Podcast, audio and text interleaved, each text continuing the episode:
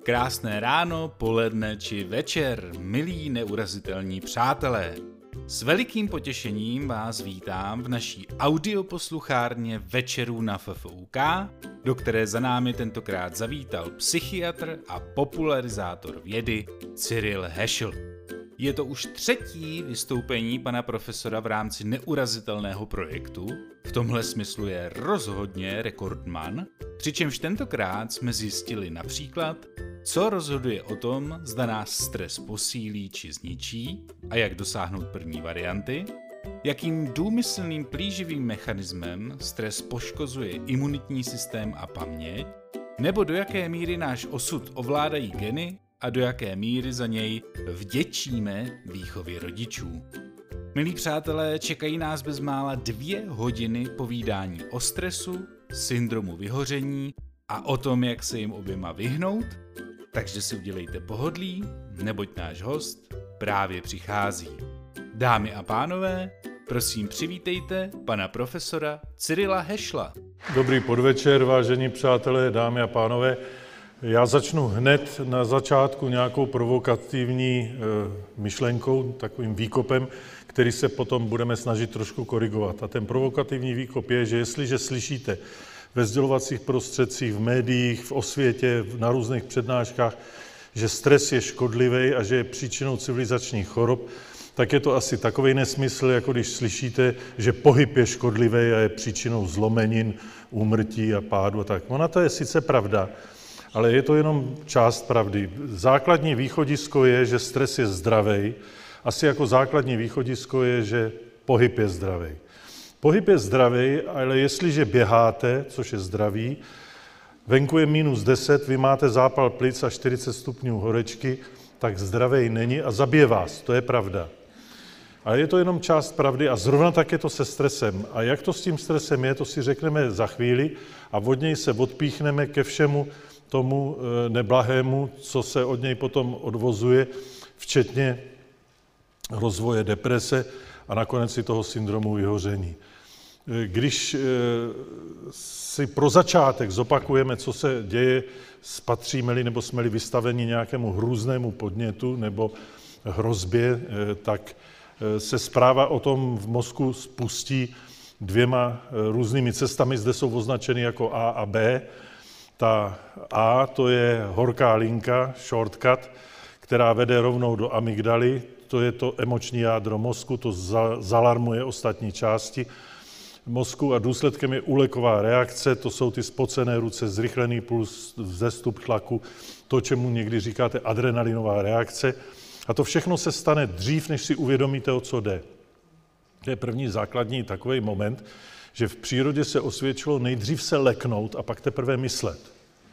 Kdybychom nejdřív mysleli a pak se teprve lekli, tak už tady lidstvo dávno není. Protože to myšlení je příliš pomalý. Čili je lepší se zbytečně leknout, než to nejdřív promýšlet a mezi tím být sežrán. Teprve, když se z, e, zalarmuje tato rychlá e, horká linka, tak se zapojí ta druhá hlavní dráha, ta se teprve po aktivaci toho strachu zařadí tu vědomou mysl, to semantické zpracování, to je to, o co vlastně jde, když si to uvědomíte. No a informace o tom potom buď rozhodne o dalším pokračování toho alarmu, anebo se ta amygdala utlumí a e, ta reakce se zažehná. Je to přesně to, když sedíte v podvečer v parku na lavičce a nikde nikdo a najednou zezadu někdo bav skočí, zakryje vám oči, tak se nejdřív leknete a pak teprve si uvědomíte, jestli opravdu vás někdo přepad, nebo jestli je to kamarád, který si dělá legraci a podle toho se rozhodne, co dál.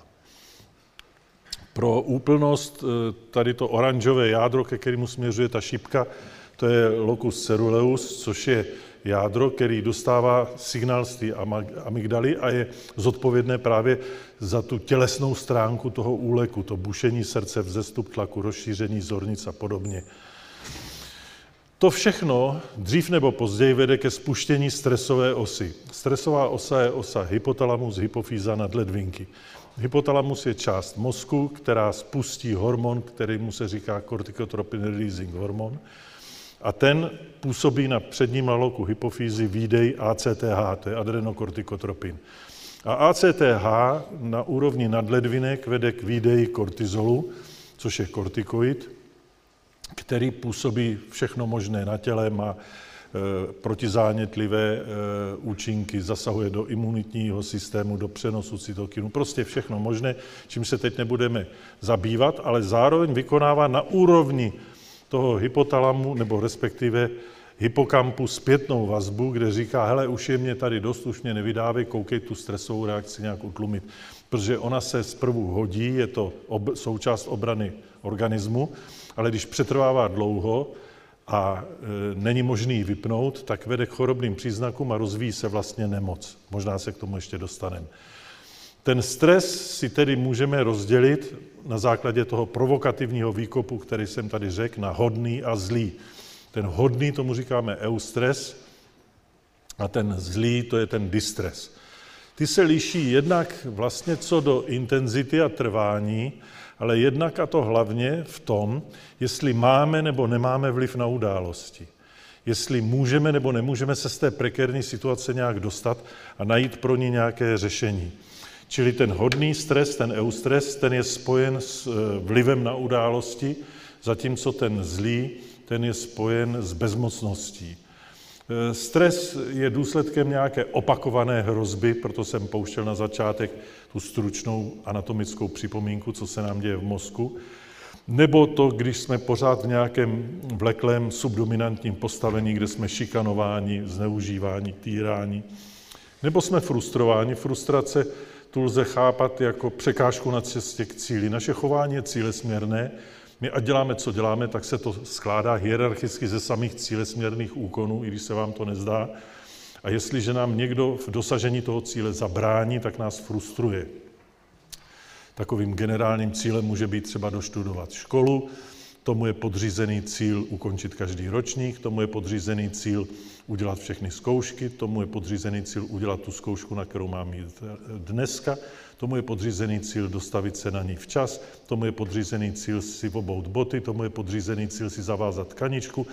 A na všech těchto úrovních může přijít frustrace, počínaje přetržením tkaničky od bot, což je frustrace na nízké úrovni, to jsme schopni vykompenzovat. Na, na té vyšší úrovni je to, že vás vyhodí z té zkoušky, to už je vyšší frustrace, ale prostě frustrace je každopádně stresující zátěžová e, situace, která čím vyšší úroveň frustruje, tím je malignější.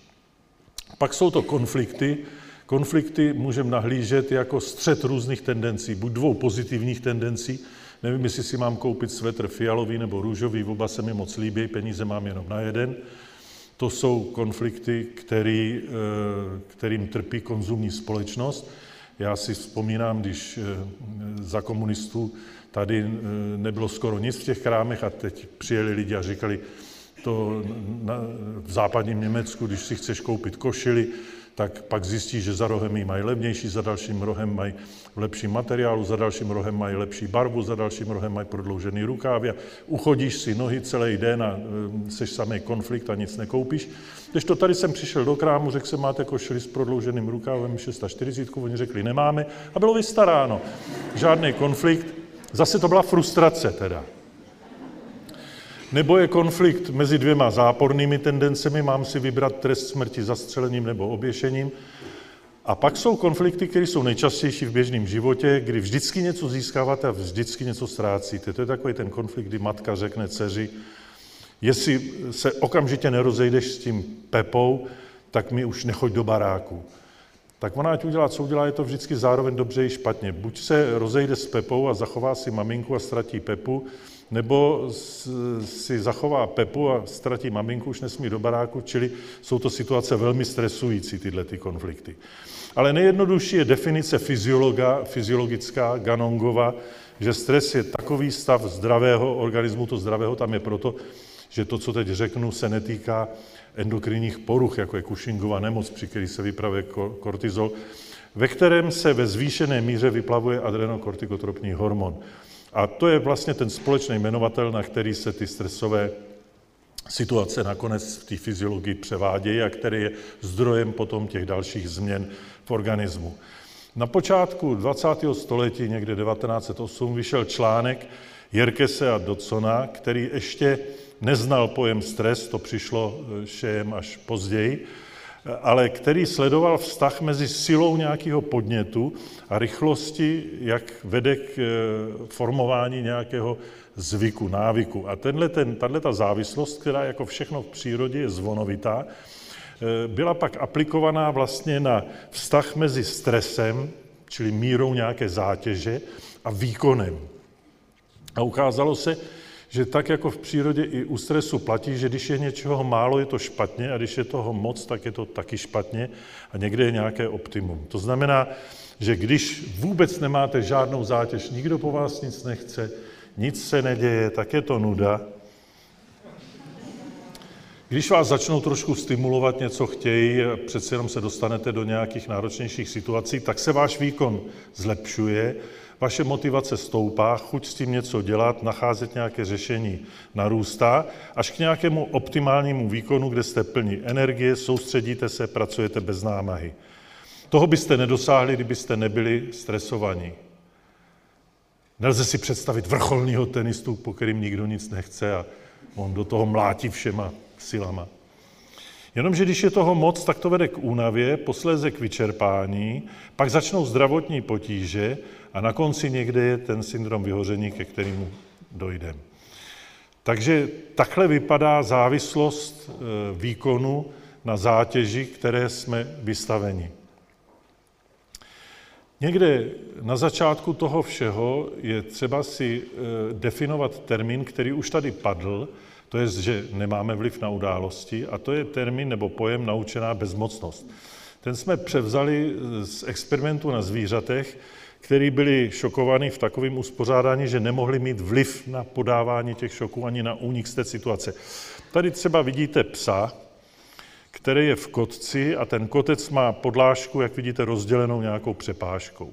Ten experiment vypadá tak, že experimentátor mu dá do té levé strany toho kotce elektrické rány, které jsou nepříjemné tomu psovi do paciček, ale pes je chytrý zvíře, tak brzy přijde na to, že když přeskočí na bezpečnou stranu, tak je to všechno v pořádku. Takže přeskočí a situace je vyřešena. Jenomže ten ďábelský experimentátor mu je dá vlevo, vlevo, vlevo, vpravo, vlevo, vpravo, vpravo, vlevo, vpravo, vlevo a ten pes se naučí jedinou věc, že se nelze nic naučit. A to je naučená bezmocnost. Variace na ní je tady to zvíře, který si se naučí vypínat si ten proud do těch paciček tím, že zmačkne páčku, to oni jsou ještě ty hlodavci tak chytrý, že to svedou. E, variantou na to je restrikční stres, kdy je ten pes chudák spoutaný do nějakých kulis, ze kterých nemůže ven. A to všechno vede k bezmocnosti. V životě lidí a ve vývoji dítěte je to způsobeno nejčastěji výchovou, rodiči, učiteli a jinými autoritami. A dalo by se to jinými slovy popsat jako měnění pravidel hry za pochodu. Kdy už, už se něco naučíte a teď ono je to zase najednou jinak a je to nefér. E, takhle taky mimochodem s vámi někdy zachází legislativa. Když už se, už, už se ty lidi naučí to účetnictví, tak najednou se to zase změní a zase je to jinak. Čili to jsou vlastně zátěžové situace, které jsou modelem naučené bezmocnosti, že se naučíte, že se nelze nic naučit, protože pořád to, to platí jinak. Je to jako, když si představíte fotbalové utkání a ve chvíli, kdy začnete vyhrávat, tak vám rozšíří bránu, seberou vám dva hráče, tak co to je za, za hru potom. A těchto modelů je víc a e, platí, že e, zvíře a člověk také snáší daleko lépe stres, který může ovlivnit, než třeba i menší zátěž, když nemůže být ovlivněna, je spojena s naučenou bezmocností. V 80. letech nebo v 70. letech dělala skupina kolem jakéhosi Anismana takové pokusy, že různě vystavovala zátěži zvířata a měřila, jak moc ten stres vede k vytřískání těch důležitých neurotransmiterů z určitých částí mozku. Za všechny tady třeba to byl noradrenalin, měřeno v mikrogramech na gram tkáně z hypokampu a z eh, mozkové kůry. U zvířat, která nebyla stresována, u zvířat, která byla stresována, ale přišla jak z toho ven, přišla na to jak z toho ven, a u zvířat, která byla stresována úplně stejně nebo méně, ale nemohla z toho uniknout. A ukázalo se, že ten rozdíl v té škodlivosti, to znamená, že to, co vám vyplní ten neuropřenašeč z, z, těch, z té mozkové tkáně, to je ta bezmocnost, nikoli ten stres. Já jsem tohleto kdysi vykládal eh, někde před lety eh, v Mladé Boleslavi na spolku nějakých lékařů a tam seděli eh, dvě lékařky závodní ze Škodovky. A pak v diskuzi mi říkali, my jsme mysleli, že tohle jsou takové vaše jako fyziologické řeči, ale my si uvědomujeme, že je to vlastně pravda, že my ty nejvyšší šéfy z té Škodovky jsme viděli jen jednou na recepci na radnici. Ty dělníky ty vidíme, když si něco udělají nebo potřebují neschopenku, ale plný ambulance máme toho středního managementu, ty mistry. Ty mají ty hypertenze, žaludeční vředy, arytmie, diabetes druhého typu. Inu proč? Protože ty vysocí šéfové, ty jsou sice hodně stresovaní, ale mají vliv na události. Mají pravomoce, mají na to aparát, mají ty asistentky, mají na to lidi. Ti dělníci, ty sice nemají žádné pravomoce, ale zase nemají žádnou velkou zodpovědnost, mají jasně dáno, co mají udělat, pás jede a on ví, co má dělat, tak se po něm zase toho tolik nechce. Když to nejhůř jsou na tom ty mistři, ten střední personál, po kterých se chce, ale mají omezené možnosti, jak toho dosáhnout, čili jsou stresovaní ze zhora i ze zdola. A tam ten stres vede k té naučené bezmocnosti, která jim vyrábí ty civilizační choroby, o kterých se mluví v souvislosti se stresem. A tady ty pomluvy toho stresu jsou pravda. To je ta příklad, to je příklad té situace, kde to vede k civilizačním chorobám. E, bezmocnost je takový do určité míry animální, ale i u lidí skutečný model deprese, protože se ví, že depresi předchází vysoký výskyt různých stresujících životních událostí a čím víc jsou spojeny s bezmocností, tím e, spíše vedou k rozvoji deprese. Čili tady je další souvislost.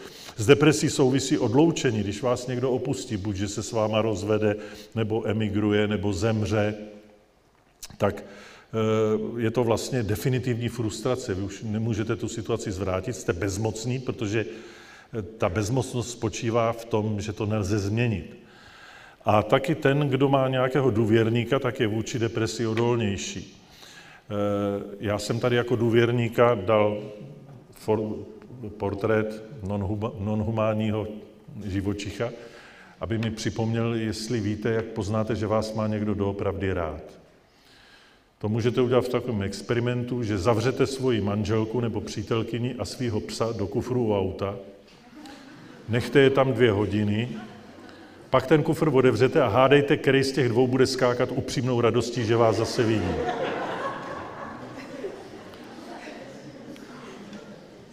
Ta souvislost bezmocnosti, stresu a deprese se dá doložit také klinickými nálezy, protože v chronickém stresu třeba si představte, že jste před nějakou státnicí, čeká vás něco hrozně nepříjemného, na co se musíte připravovat, máte z toho obavy nebo nějaký velký veřejný vystoupení, tak e, sice nejste smutní, ve stresu nejsme smutní, to až potom, ale e, nejste schopni prožít radost. Když vás v tu chvíli bude někdo hehe, ju, tak vás to bude štvát, protože vy jste zrovna Eh, rozbrnkaní a nemáte na nějaký srandičky náladu, tomu se říká anhedonie, to je neschopnost prožít radost.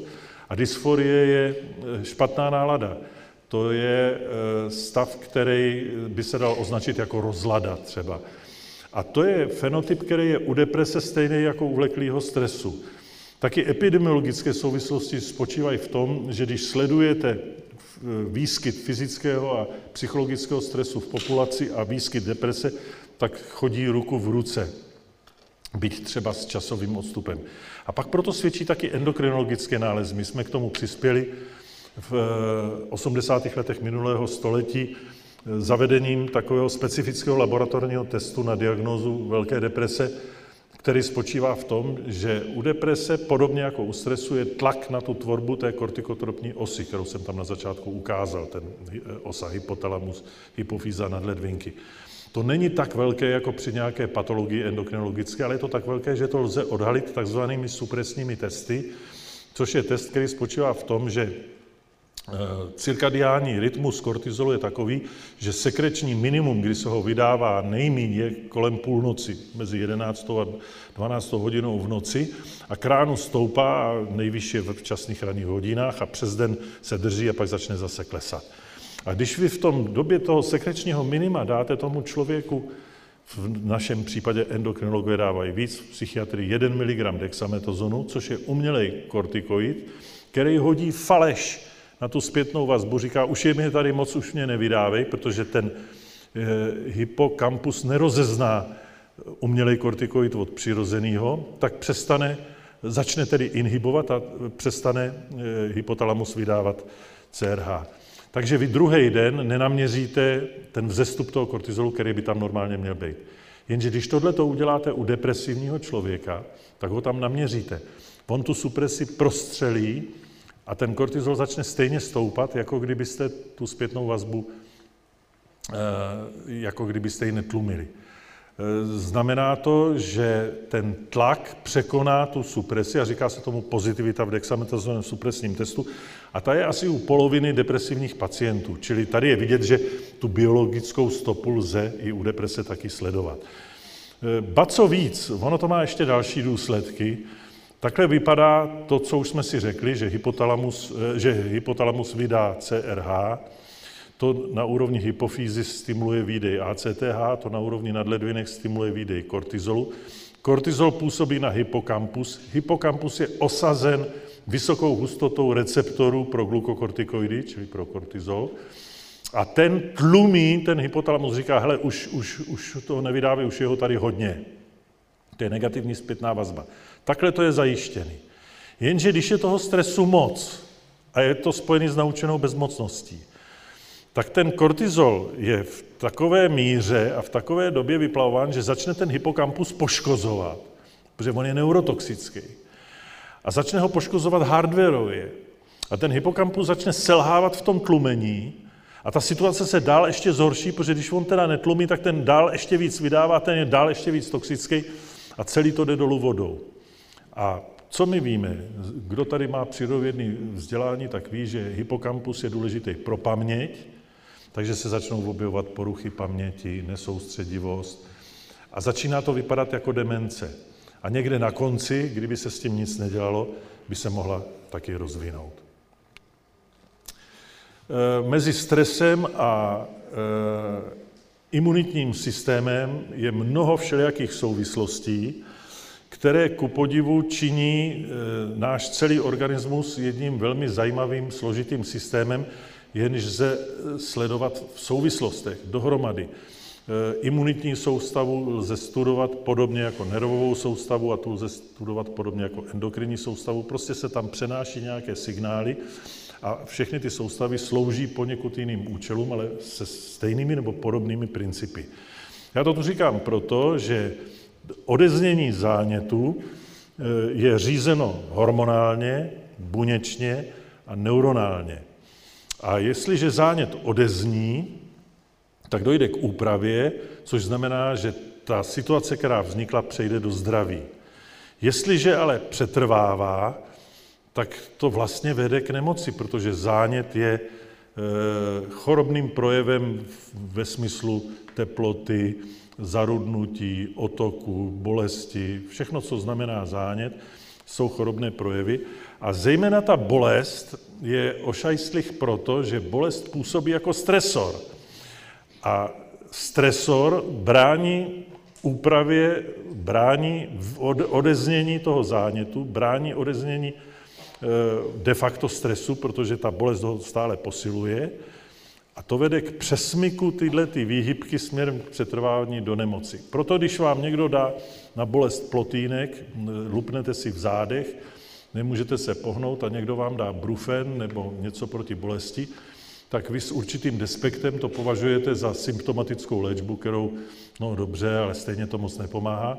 Chyba lávky, protože vy tím, když by se podařilo tu bolest trošku zmenšit nebo odstranit, tak tím odbrzdíte tenhle ten blok a usnadníte odeznění toho zánětu, čili působí to dale, ne daleko, ale o něco kauzálněji, než jenom symptomaticky. Čili nejde jenom o odstranění bolesti, ale jde o zásah toho patofyziologického e, řetězce. No a teď světe divce, e, působky, které se vydávají při aktivaci imunitního systému, když jsme v ohrožení covidem nebo jakýmkoliv zánětem, těm se říká cytokiny a ty vyvolávají pocity, které jsou velmi podobné a některé shodné s pocity, které máme při rozvoji deprese. A e, deprese je do značné míry také moderována nebo modulována cytokiny. Například takový to, co znáte všichni, kdo jste neměli depresi, ale měli jste chřipku. Tak víte, když máte pravou chřipku a teď přijde ten první náraz, ta čtyřicítka, jak jste sami sobě protivní, jak to tělo je obtížný, ta existence je neunositelná, radši byste nebyli. Tak takhle se cítí depresivní člověk, akorát, že u toho nemá teplotu. Příznaky deprese jsou tady vyjmenovány jenom tak pro vyladění na stejnou startovní čáru. A jenom co tím chci říct je, že deprese neznamená jenom smutnou, beznadějnou náladu, ale znamená celou řadu dalších příznaků, včetně tělesných, jako hmotnostní úbytek či přírůstek, jako pocity tíže v rukou, v nohou, zažívací obtíže, eh, různé kardiovaskulární obtíže, bušení srdce, eh, jiné psychické obtíže než smutek, například neschopnost soustředit se, pocity viny, že všechno, co jsem udělal, bylo špatně, a vracející se myšlenky na smrt nebo na to, že by bylo lépe nežít, což jsou sebevražedné tendence. Eh, celé to musí trvat eh, aspoň, tady je chyba, dva měsíce, dva týdny, aby to bylo diagnostikovatelné. Může to nabít až psychotické hloubky, může to být spojeno až s bludy. A hlavně, jestliže to je důsledkem něčeho jiného, jako třeba poruchy funkce štítné žlázy nebo e, nějakého onkologického onemocnění, hematologického onemocnění, tak pak je to symptomatická deprese, není to pravá psychiatrická deprese. No a ta deprese se studuje v takových čtyřech doménách kauzality.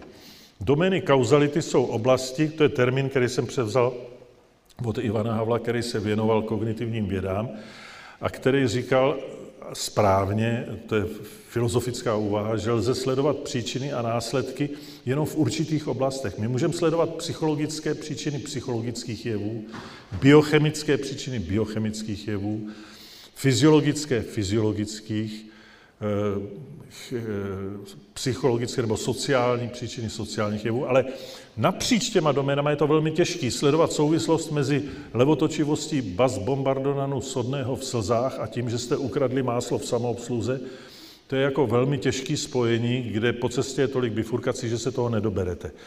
Takže eh, věda redukcionistická, aby měla smysl, tak musí postupovat v těch doménách kauzality Tou jednou v případě deprese je ta aktivace stresové osy, o tom jsme si už tady toho řekli poměrně dost. A to je celá ta stresová endokrinologie, fyziologie, hypotalamus, hypofýza, nadledvinky a důsledky. Další je deplece monaminu, to je neurochemie mozku, to je vlastně vysvětlování mechanismu účinku psychofarmak, antidepresiv, to je to, co se děje na úrovni těch neuropřenašečů. A depresogenní kognitivní schémata, to je to, co se vám děje v hlavě, to je ta psychologie, to je e, naopak e, cílová stanice působení psychoterapie. Chcete-li vědět, co jsou to kognitivní schémata, tak e, mnozí, kteří už jsme se potkali, to vědí a ty, co to nevědí, tak těm to řeknu, ty ostatní mi to odpustí. To je příklad, který uvádí Paul Salkovský, jeden z otců zakladatelů kognitivně behaviorální psychoterapie na takovým příkladu. Říká, představte si, že spěcháte strašně ráno do práce, utíkáte na autobus, vyběhnete z domu, chcete, aby vám autobus neujel a najednou šlápnete do psího lejna.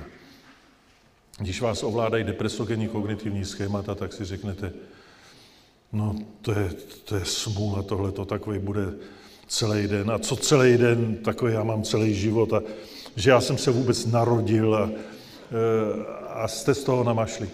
Když vás ovládají úzkostná kognitivní schémata, tak si řeknete, tak teď se vrátím domů, abych si to vomil, mezi tím mě ujede autobus, přijedu pozdě do práce, on mě bude chtít vyhodit, stejně už mě chtěl vyhodit, když si to nevo, nevomeju, přijedu včas do práce, ale on čuchne, řekne, že mám problémy s hygienou a už to zase... Pak vás můžou ovládat ještě paranoidní kognitivní schémata. Samozřejmě to byl zase ten sousedovic čokl, bába, flintu na ně, policajty, národní výbor. A pak je ještě čtvrtá možnost, to je ten psychoterapeut, který se na to tak podívá a řekne si, no není to dneska prima den, že jsem si nezapomněl vzít boty. A, a já to tu neříkám jenom proto, abych vás v tuto pozdní hodinu trošku pobavil, ale proto, že v tom je skryta jedna ze základních myšlenek jednak téhle přednášky a jednak psychoterapie, že totiž v tom každodenním životě, když pominem extrémy, není ani tak důležitý, co se vám děje, jako to, jak to čtete. Všichni čtyři byli ve stejné situaci. Všichni čtyři spěchají do práce, všichni čtyři šlápli do lejna, všechno je stejný. A ten první je z toho namašli skažený život, to jsem celý já, takový mám, mám celý život. A ten druhý z toho je prýma, bouchnou čáňo, to je fajn, že mám boty, to je dneska šťastný den. Čili čtou to úplně v obráceně. A podle toho, jak čtete skutečnost, takový máte život. Záleží na té četbě, ne na tom, co se vám děje. Aspoň ne tolik. No a všechny tyhle ty domény eh, a poruchy v nich vedou k eh, narušení nálady. Už jsme si řekli, že dysforie je tedy česky blbá nálada. A k tomu přistupuje ještě synchronizace cirkadiálních biologických rytmů. To jsou rytmy, kterými vám kolísají hladiny hormonů, fyziologických funkcí. Takový nejznámější, nejčastější cirkadiální rytmus, který bývá u deprese narušený, střídání spánku a bdění. A u deprese jsou chronobiologické rytmy cirkadiální rozhašeny, čili desynchronizovány a synchronizovat je jednou z antidepresivních modalit. Když podáváte antidepresiva, tak vyrovnáváte tu depleci těch monaminů a vyrovnáváte tu neurochemii mozku, ale tím zvyšujete odolnost vůči stresu a tím zlepšujete celkovou situaci a nakonec i tu náladu. A když zlepší se nálada, zlepší se i ten myšlenkový obsah. Když působíte psychoterapii, tak zase napravujete ta depresogenní kognitivní schémata nějak a tím zase zvyšujete odolnost vůči tomu, co se vám děje, měníte tu četbu, tím se zlepší i ta neurochemie mozku a tak dále. Totež, když synchronizujete desynchronizované chronobiologické rytmy, například jasným bílým světlem v časných ranních hodinách nebo eh, agomelatinem, nebo spánkovou deprivací a podobně. A to celé je na nějakém genetickém základu, který znamená vulnerabilitu vůči tomu, co zranitelnost vůči tomu, co se vám děje. Geny nejsou pro jednotlivé choroby, není gen pro depresi, ale geny jsou pro to, jak odoláváte těm depresogenním vlivům prostředí, čili e, můžete být více nebo méně otužilí vůči tomu, jak vám jde život. E, Tahle ta práce toho Kaspiho notabene znamená, e, nebo ukázala, že Eh, nositelé génu, určité varianty génu pro serotoninový transportér, což je bílkovina, která pumpuje serotonin zpátky do presynaptických zakončení na centrálních synapsích a vyskytuje se ten gen pro ní ve dvou variantách, říkáme dlouhá a krátká, tak vy můžete být buď homozygoti pro dlouhou verzi, to znamená, že jste koupili alelu pro dlouhou verzi od tatínka i od maminky, nebo homozygoti pro krátkou verzi, anebo heterozygoti, že od tatínka od jednoho máte dlouho, od jednoho krátkou. A ukázalo se, že ti, kdož jsou stresováni například mezi 21. a 26. rokem života, to je tahle ta práce toho Kaspiho, že se jim stane něco, co je tam definováno jako životní událost, že se rozvedete, vyhodí vás z práce, kompletně vyhoříte, zemře vám dítě, něco takhle strašného, tak se koukal, v kolika procentech se v určitém období rozvine u těch lidí velká deprese a zjistil, že u těch nositelů homozygotů pro krátkou verzi e, se rozvine, řekněme, ve 34% a u homozygotů pro dlouhou verzi v 17%. Co to znamená? Znamená to, že ta genová variabilita vám zvýší riziko té deprese na dvojnásobek ale zároveň to znamená, že to nejsou geny pro depresi, protože 70% lidí tu depresi nedostane, i když, ty, i když ta traumata má. Čili oni jenom ladějí na dvojnásobek to riziko, který je, řekněme, třetinový. Tak jsme povídali o té stresové ose a pojďme si o ní říct ještě několik takových zajímavostí, které možná eh, ty, kdo to ještě neslyšeli, překvapí a který odpovídají na otázku, proč je u někoho ta stresová osa citlivější a u někoho ne. E, tomu problému vztahu mezi prostředím a tím, jak vám jde život, a genetickou vlohou se věnoval Michael Meany, což je tenhle ten muž, co je psychiatr z McGill University v Montrealu, který se ale věnuje základnímu zví, e, výzkumu na zvířecích modelech nebo animálních modelech a pokročil v tom docela daleko. On má takovou představu, že když zdědíte po rodičích nějaký gen, což je, znamená vlohu skládající se ze dvou alel, jednoho od tatínka, od maminky, tak máte nějaký gen, tohle není chromozom X, prosím, to je nějaký gen, tak když se narodíte, tak se s tím genem dostanete do prostředí A.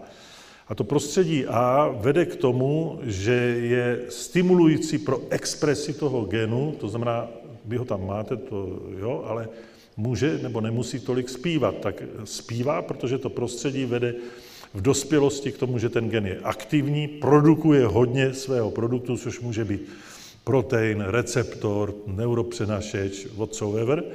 Toho je hodně. Nebo se dostanete do prostředí B, které nevede k té expresi toho genu. On je méně aktivní, toho produktu je málo a ten výsledek je, tady to udělaný barevně a fenotypicky, ale myslí se tím chování, je jiný, přestože gen je stejný. A on se rozhodl, že bude studovat, co má na tu expresi vliv a studoval mateřské chování. Mateřské chování u hlodavců spočívá v olizování a čištění kožíšku. Když, to jsou potkaní laboratorní, když ta potkaní máma vrhne tam mláďata, tak je začne volizovat, volizuje jim genitálie zejména a čistí jim kožíšek. Má to v angličtině terminus technicus licking and grooming a zkrátku LG. Takže až některá tady mladší půjdete večer na rande a maminka se vás bude ptát, co tam budete dělat, tak řekněte LG. A zjistil to, co v přírodě je vlastně všudy přítomné, že málo maminek líže málo a málo maminek líže taky hodně a nejvíc maminek líže tak akorát. Jako správný vědec eh, si přestal všímat toho, čeho je nejvíc a sledoval, čím se lišejí ty málo lízaný od těch hodně lízaných potomků.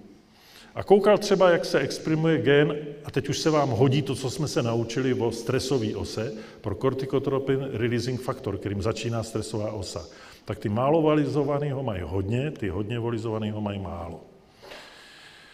Naopak, exprese genu pro glukokortikoidní receptor, to je ten, který musíte mít, abyste ten stres uměli vypnout a přepnout to z nemoci do zdraví, aby tam fungovala ta zpětná vazba, tak toho mají hodně ty hodně lízaný a málo ty málo lízaný. Podobně je to se schopností potlačit ten adrenokortikotropin hormon, ale ba co víc, ty málo lízaný se víc bojejí, než ty hodně lízaný a naopak ty hodně lízaný jsou zvídavější. Zvídavost se u zvířete řekne exploratorní aktivita. E, to je poměrně u mnoha zvířat stereotypní chování, když se dostanou do neznámého prostředí. Když vezmete potka na skotce, dáte si ho na ruku, tak pokud vás nerafne a neuteče, tak se styčí a začne, začne čuchat, co se to děje, kde to jsem. Vy si to můžete vyzkoušet, pokud máte psa, tak ho vemte někam, kde nikdy v životě nebyl, třeba do kostela na mši. On vejde do toho kostela, zvedne tu přední packu takhle, zavětří a strčí čumák k zemi a začne snifovat, co se to tam děje, co, kde, kde to o co jde. Vy se tomu tady smějete, ale chováme se jako lidi úplně stejně. Představte si sebe, jedete na dovolenou, někam na zájezd, nebo na služební cestu a ubytují vás v nějakém hotelu. Dostanete klíč od pokoje, vejdete do pokoje, První, co je, koupelna, aha, sprchovej kout, vana, mejdlíčka, šampony, maj, šuplík, aha, Bible, nikdo nezapomněl 100 eurovku. A v, obejdete to kolečko, který je stereotypní, pán, kmán, ženský, mužský, bohatý, chudý, všichni to sjedou úplně stejně podvědomě, exploratorní kolečko. A u těch zvířat se tenhle kombinace strachu a zvídavosti měří v takzvaném eh, paradigmatu, kterému se říká novelty suppressed feeding to využívá toho, že ten potkan se bojí tmy, potkan, eh, potkan se bojí světla. Potkan žije ve tmě a bojí se světla. My to máme v obráceně, my se bojíme tmy, on se bojí světla. On to má stejně jako šváby. Pokud máte doma šváby, tak víte, že když rozsvítíte, zalezou a je uklizeno. A to paradigma vypadá tak, ten pokus, že ho necháte trochu vyhladovět, on se klepe v tom temném koutě, tam je v bezpečí, a vy mu na osvětlené prostranství, kterého on se bojí jako čert kříže, tak mu tam dáte nějaký kousek godhaje nebo sejra, lahutku a zmačknete stopky a čekáte, jak dlouho to trvá, než on překoná ten strach a vyběhne z toho bezpečného temného kouta na to nebezpečné světlo, sebere tu potravu a zmačknete a řekne si, a 50 vteřin. Když mu dáte diazepam, tak on jde dřív protože jste mu snížili tu úzkost. A takhle se skutečně testují nové léky. Ty chemici připraví ty molekuly, protože vědí, jak mají vypadat ty benzodiazepinové receptory a tak, ale to, že to vymyslí, to ještě neznamená, že to bude fungovat. Takže oni to připraví a pak se to dostane do preklinického zkoušení a to začíná na těle animálních modelech. Takže když ta molekula začne zkracovat latenci v novelty suppressed feeding, tak se začne testovat jako anxiolytikum, čili lék proti úzkosti protože to dává smysl. Pak ji musíte zjistit její toxicitu, její osud v organismu, abyste mohli odhadnout, jakou dávku.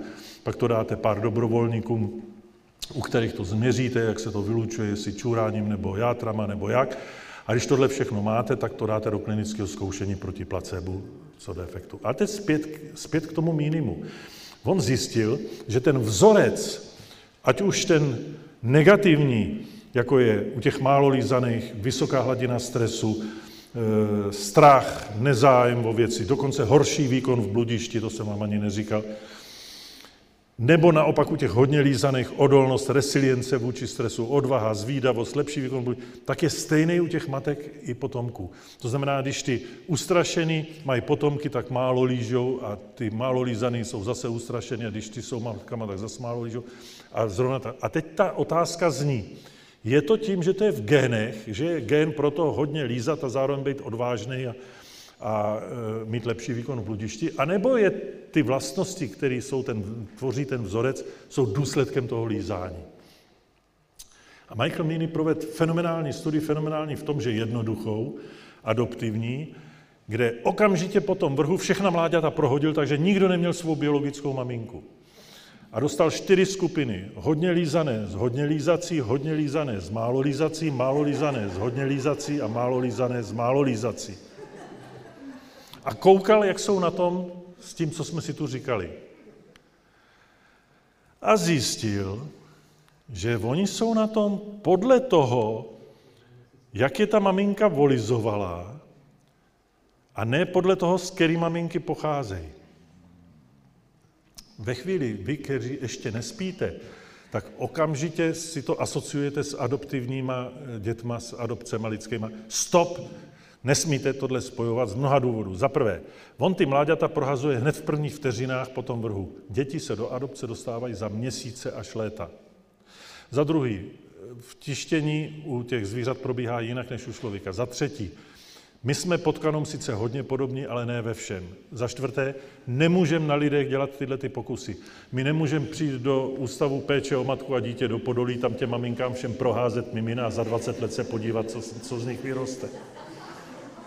Nicméně jsou tyhle ty pokusy nesmírným přínosem k té věčné otázce přírodovědy, jaký je podíl vrozeného a naučeného v našem chování, a e, to je ten e, klasický nature and nurture e, problém, který řeší behaviorální přírodověda od svého vlastně vzniku. Tohle to vykládal Michael Meany vlevo muži, který je vpravo, který se jmenuje Moshe Schiff a je to molekulární biolog v nějaké hospodě v Montrealu. A ten mu říkal, no hele, my bychom mohli přijít na to, jak to mazlení se promítá do té odolnosti vůči tomu stresu. On říká, na to nemůžeme. Říká, ne, pojďme to udělat tak, vytvoříme hypoteticky nějakou dráhu, kterou by od toho mazlení ta informace měla přijít až do toho genomu. Vezmeme si za příklad gen pro glukokortikoidní receptor, to je ten, který, když je hezky exprimovaný, tak umíme vypínat ten stres a jsme odolní. A pak jednotlivý články toho, co hypoteticky vymyslíme, budeme farmakologicky blokovat.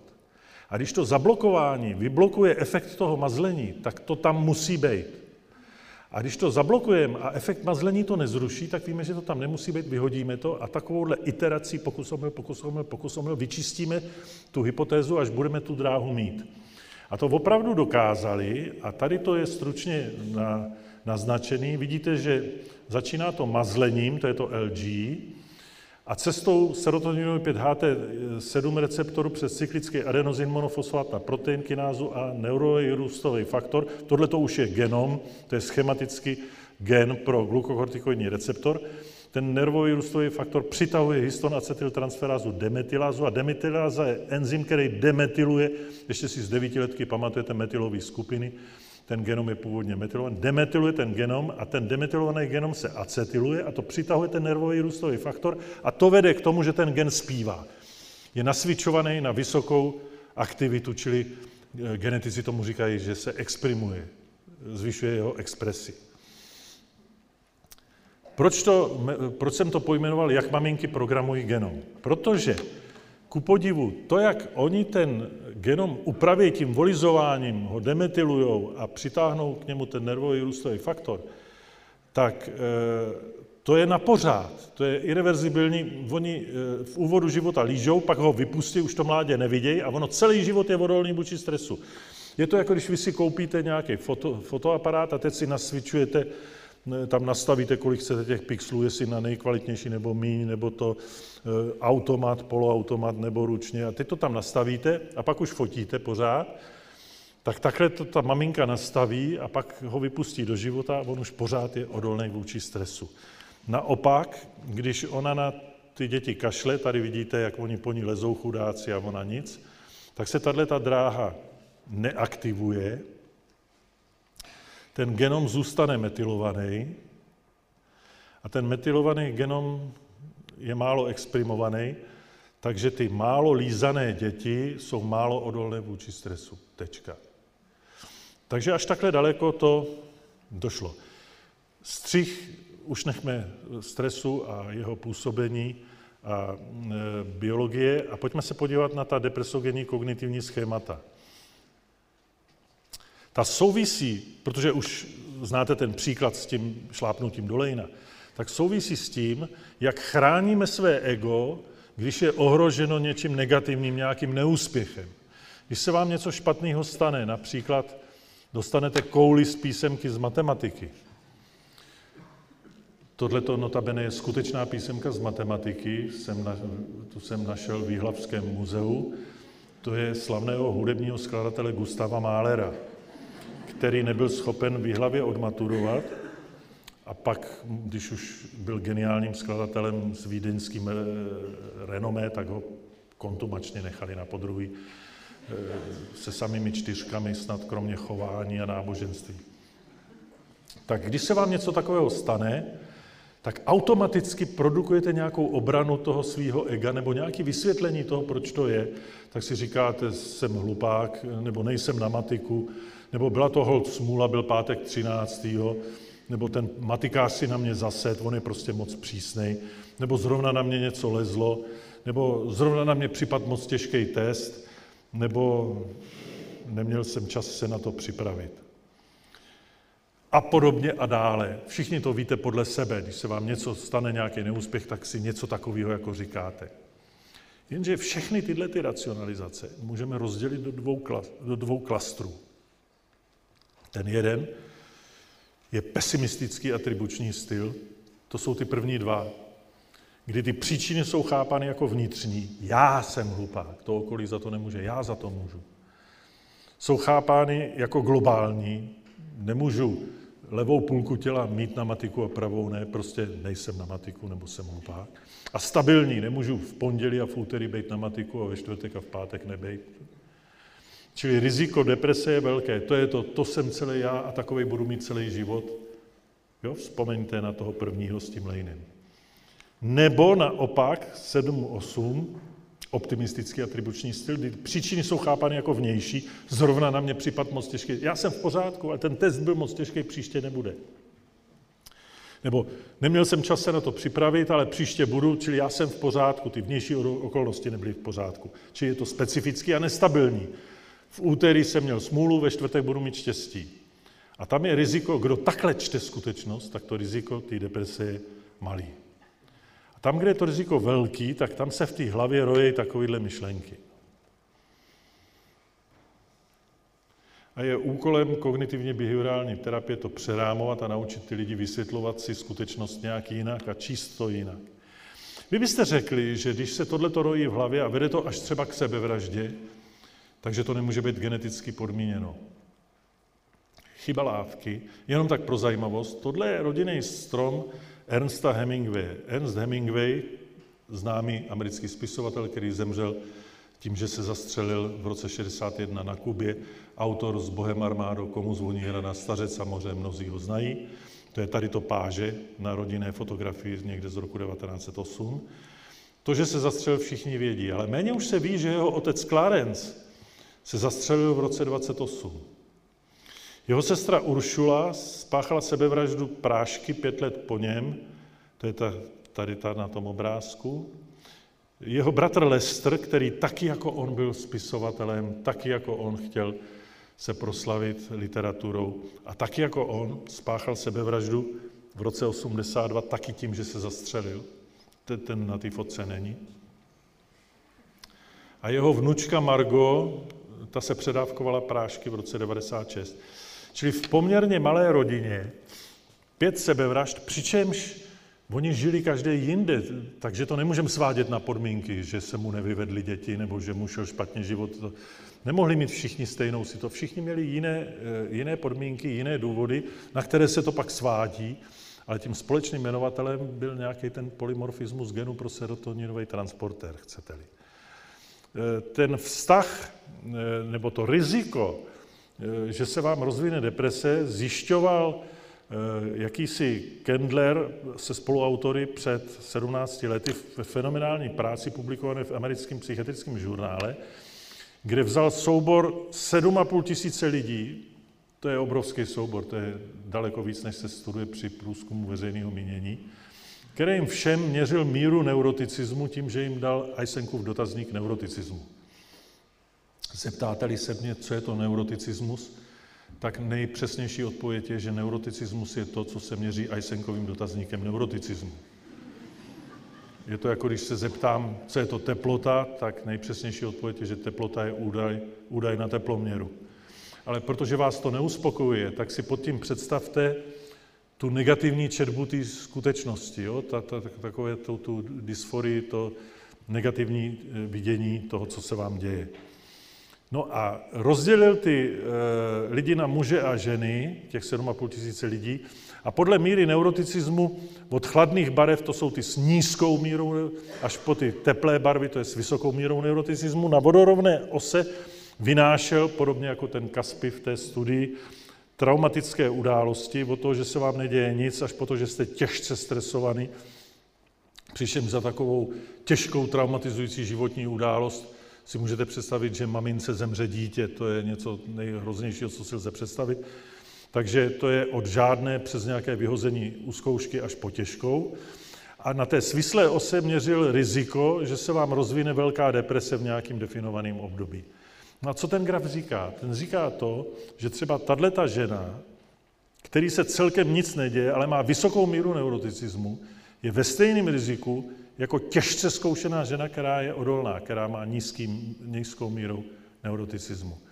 Čili co vysvětluje ten graf? Ten vysvětluje to, že někdo přežije holokaust, koncentrák, komunistický věznění, tejrání, rozvody, úmrtí dětí a zemře ve stoletech s doutníkem v puse, zatímco někdo má život jako ve vatě a pořád po psychiatrích pokusy o sebevraždu, alkohol.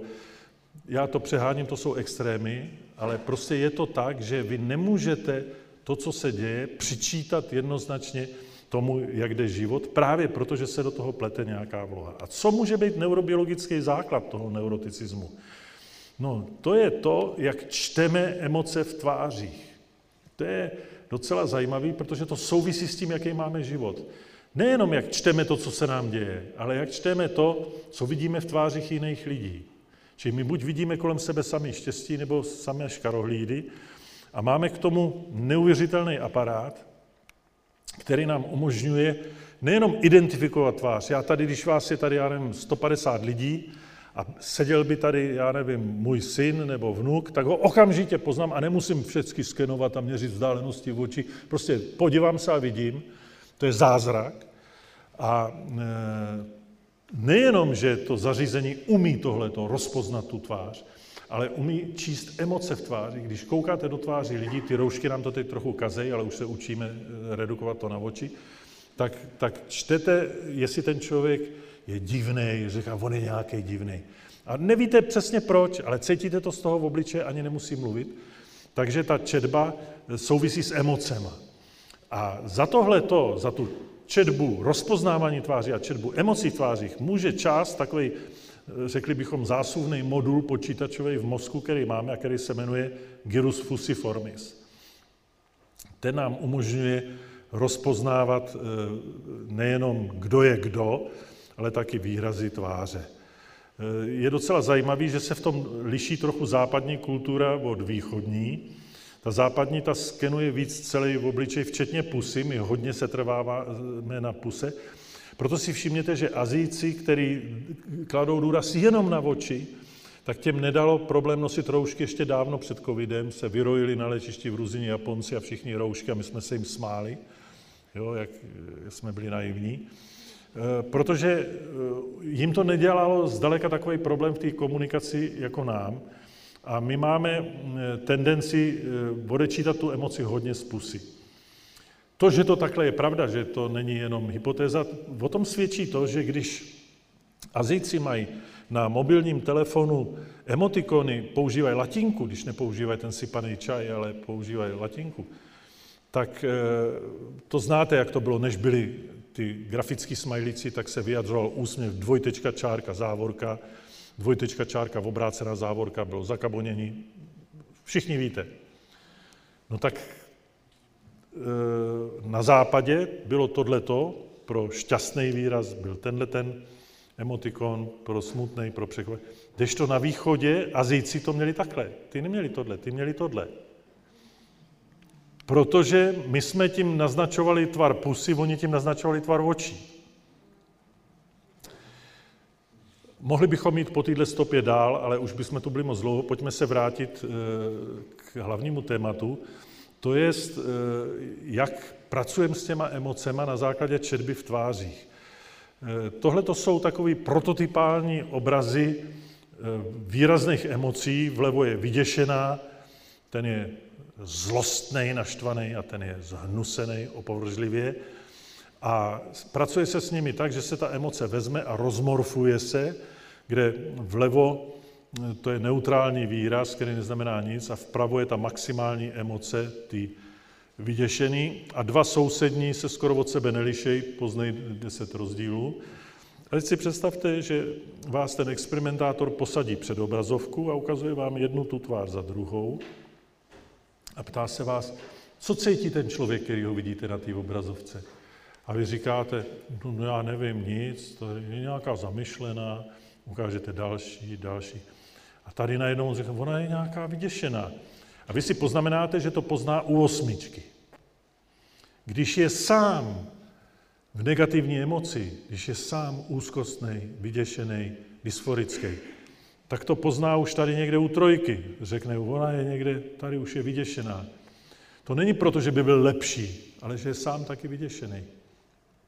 A naopak, když je happy, ten, co je rád, že má boty, tak ten ještě tady někde říká, tady někde říká, já nevím, nějak se šklebí, ale dobrý.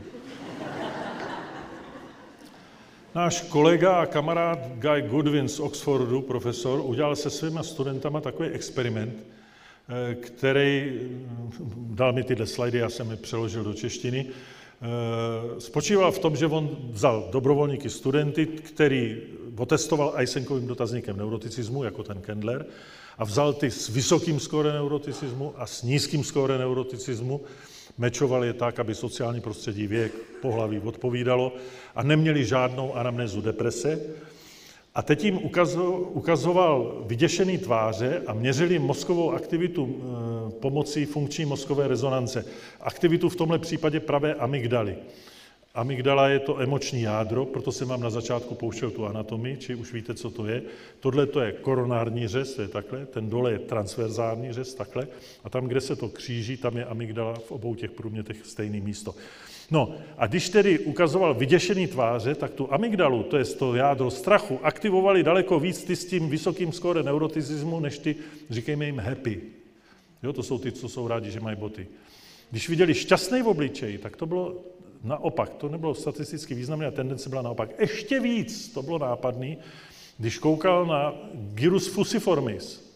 což už víme, že je ten modul na rozpoznávání obličejů a emocí v tvářích, a ukazovali málo, středně a vysoce vyděšený tváře. A ty s vysokým skóre neuroticismu aktivovali tím víc, čím vyděšenější tvář viděli. A ty s nízkým skóre neuroticismu aktivovali tím míň, čím vyděšenější tvář viděli. Jako kdyby každý z nich nechtěl vidět ten, ten nešťastný, nechce vidět to štěstí a ten šťastný nechce vidět to neštěstí. Jinými slovy, když jsem nasratý, tak mě nikdo nebude říkat, že se mám dobře. Tenhle ten uh, národ, teď to ten covid trochu zvrátil, ale až do covidu jsem měl vůbec nejlíp, jak jsem měl kdy v dějinách. Vůbec nejlíp. Říkejte si, co chcete. Vemte jakýkoliv parametr, střední délku života, dětskou úmrtnost. Před sto lety polovina dětí zemřela, než se dožila školního věku. Dneska, když zemře dítě, tak je to celonárodní maléra, vyšetřuje se to. Eh, jak dlouho se musí pracovat na kilo kafe, podíl lidský práce, práva žen, volební právo, cokoliv prostě bylo nejlepší v dějinách. A přesto kdybyste přišli tady do nějaké hospody čtvrtý cenové skupiny a řekli těm strejcům v 10 večer, že se mají nejlíp, jak se měli v dějinách, tak pak na chirurgii neříkejte, že to máte ode mě. Tohle to vysvětluje takzvanou blbou náladu, že lidi subjektivně se cítí pořád stejně nespokojení, pořád stejně brblají, bohatý, chudý, všichni. Proč? Protože my si to měřítko, ta emoce funguje jako filtr, který přednostně pouští to, co ji potvrzuje a nepouští to, co ji vyvrací a tím udržuje svoji tenacitu. Je to jako kdybyste měřili obvod pasu centimetrama namalovanýma na gumě u trenýrek. Takže budete veselé kinout a budete šťastní, že máte pořád stejně. Jak ta četba e, tváří jenom tak pro pobavení může mít až celospolečenský politický dosah, to je tady na tom eh, takovém obrázku. Tohle je Obama unavený, to je Obama normální, zklamaný, šťastný, zamyšlený, naštvaný a smutný. A tohle je ve stejných emocích jeho ruský protějšek.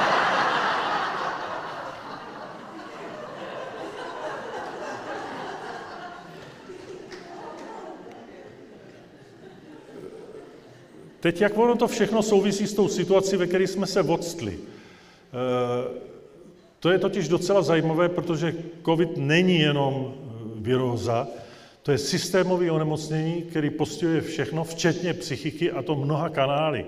Ten virus sám samozřejmě se do organismu dostává plícema, jenomže postihne-li plíce, eh, tak postihne mozek tím, že ten je citlivý na hypoxii a taky ho postihuje přímo eh, encefalopatii, která vede k deliriozním stavům, k různým záchvatům, eh, k ubytku kognitivních funkcí.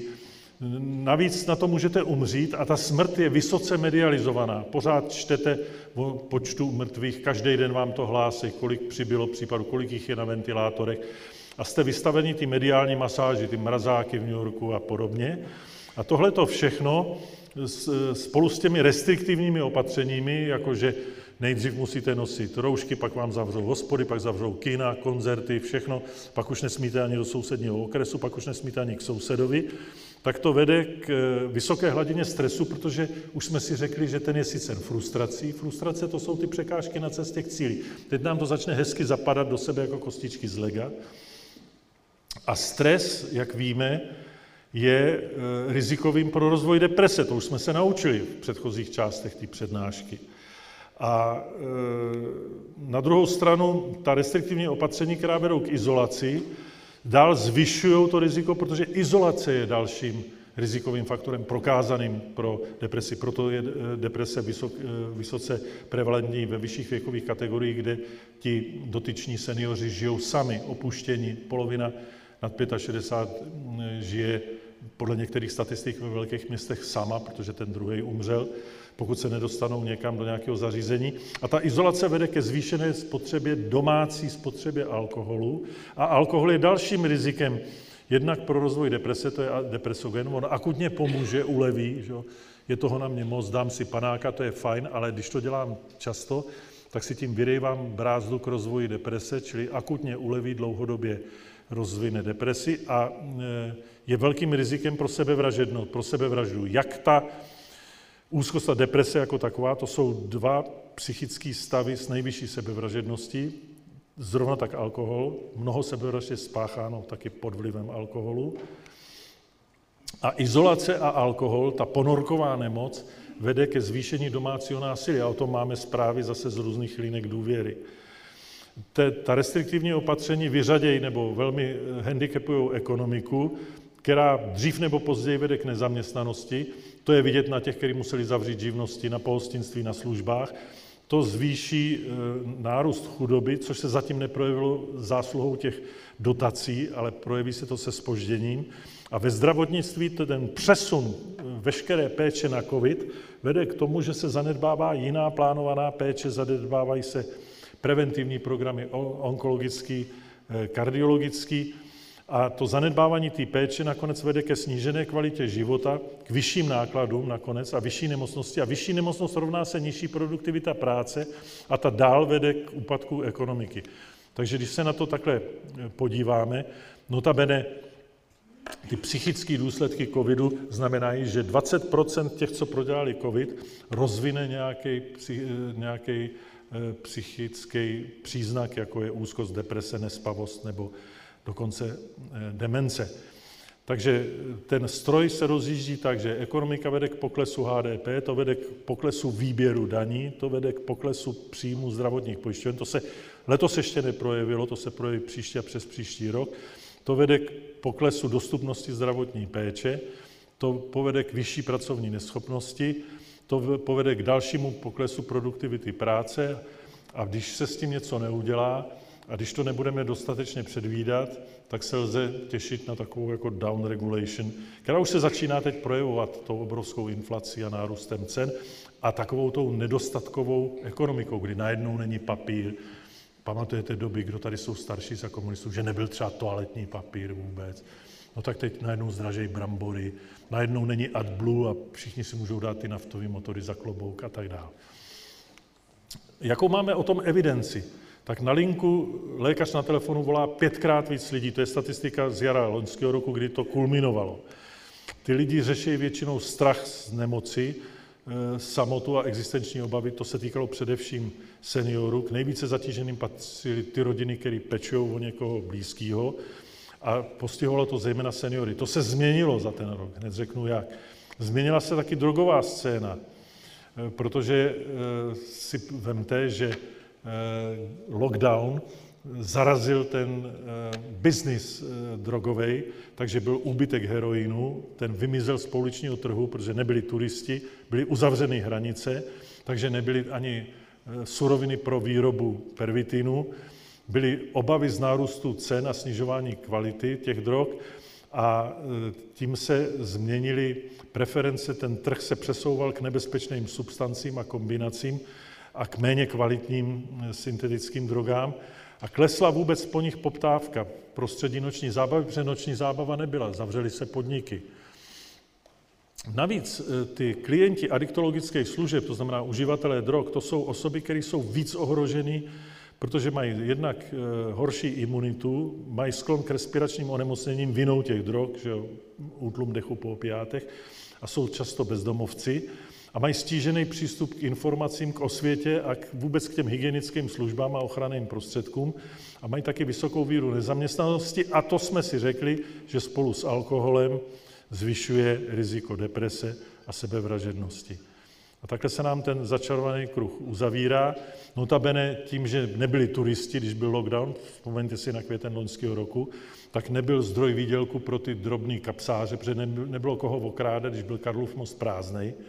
Takže to žebrání a krádeže, to úplně vymizelo. Zastavárny byly zavřeny, takže když už vy někdo něco ukradl, ani neměl kde to uplatnit. Takže se ta kriminalita posouvala na sex za drogy a na takovou tu sekundární kriminalitu jako vykrádání sklepů a podobně. Čili vidíte, jaký až to má všechno důsledky. No a my jsme se tomuhle tomu kolegové od nás eh, věnovali ve studii, která má zkrátku CHEMS, Czech Mental Health Study, která byla založena prozíravě v roce 2017 a měla za účel zjistit, jaký je výskyt hlavních duševních porů v populaci, Což byste řekli, že je jednoduchý, podíváme se do kartotéky, chyba lávky. Většina lidí s duševníma potížema se vůbec nedostane do těch kartoték, nedostanou se do té péče. Čili statistika získaná ze zdravotnické dokumentace je vždycky menší než skutečný stav. Či skutečný stav zjistíte, že vytvoříte nějaký reprezentativní vzorek chudý, bohatý, muži, ženy, město, venkov, sever, jich a tak dále, jak to tak dělají, který bude dostatečně reprezentativní a pošlete tam terénní pracovníky s nějakým screeningovým diagnostickým nástrojem a ten eh, ty lidi potestuje a zjistí, jestli se u nich něco vyskytuje nebo ne. No a oni eh, první sběr měli v roce 2017 a druhý sběr naplánovali na jaro 2020 a to ještě nevědět, jako kdyby pambu, který věděl, že přijde covid, tak jim vnuknul založit takhle tu studii, takže měli víc štěstí než rozumu a vlastně tu, ten druhý sběr udělali v době, kdy vrcholila pandemie, vrcholil lockdown, všechno bylo zakázané.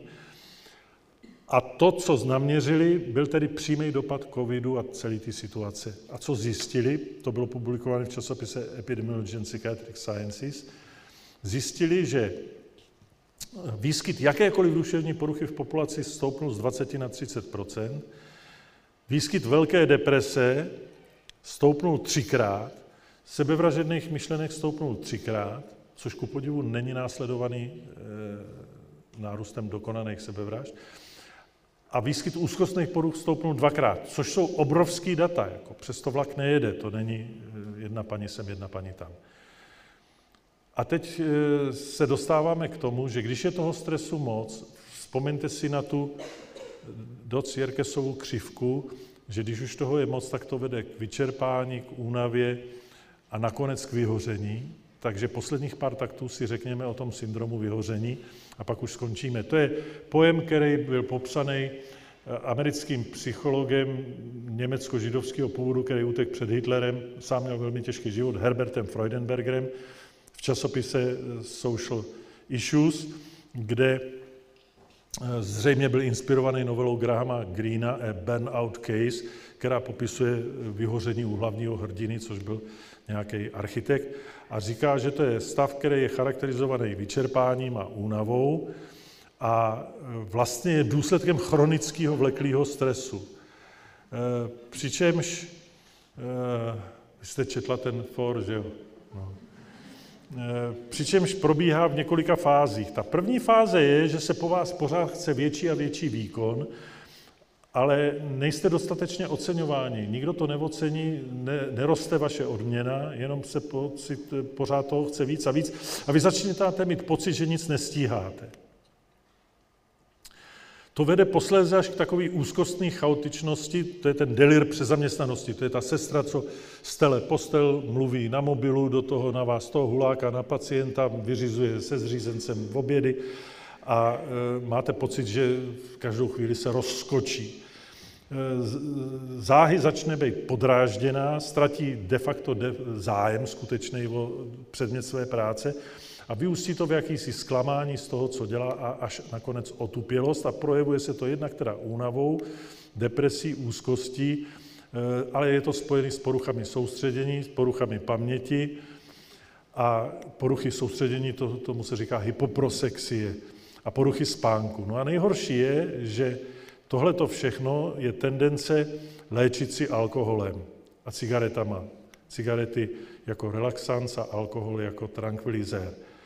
Eh, což je to nejhorší, co můžete dělat, protože to tím dál zhoršujete, zejména tím alkoholem.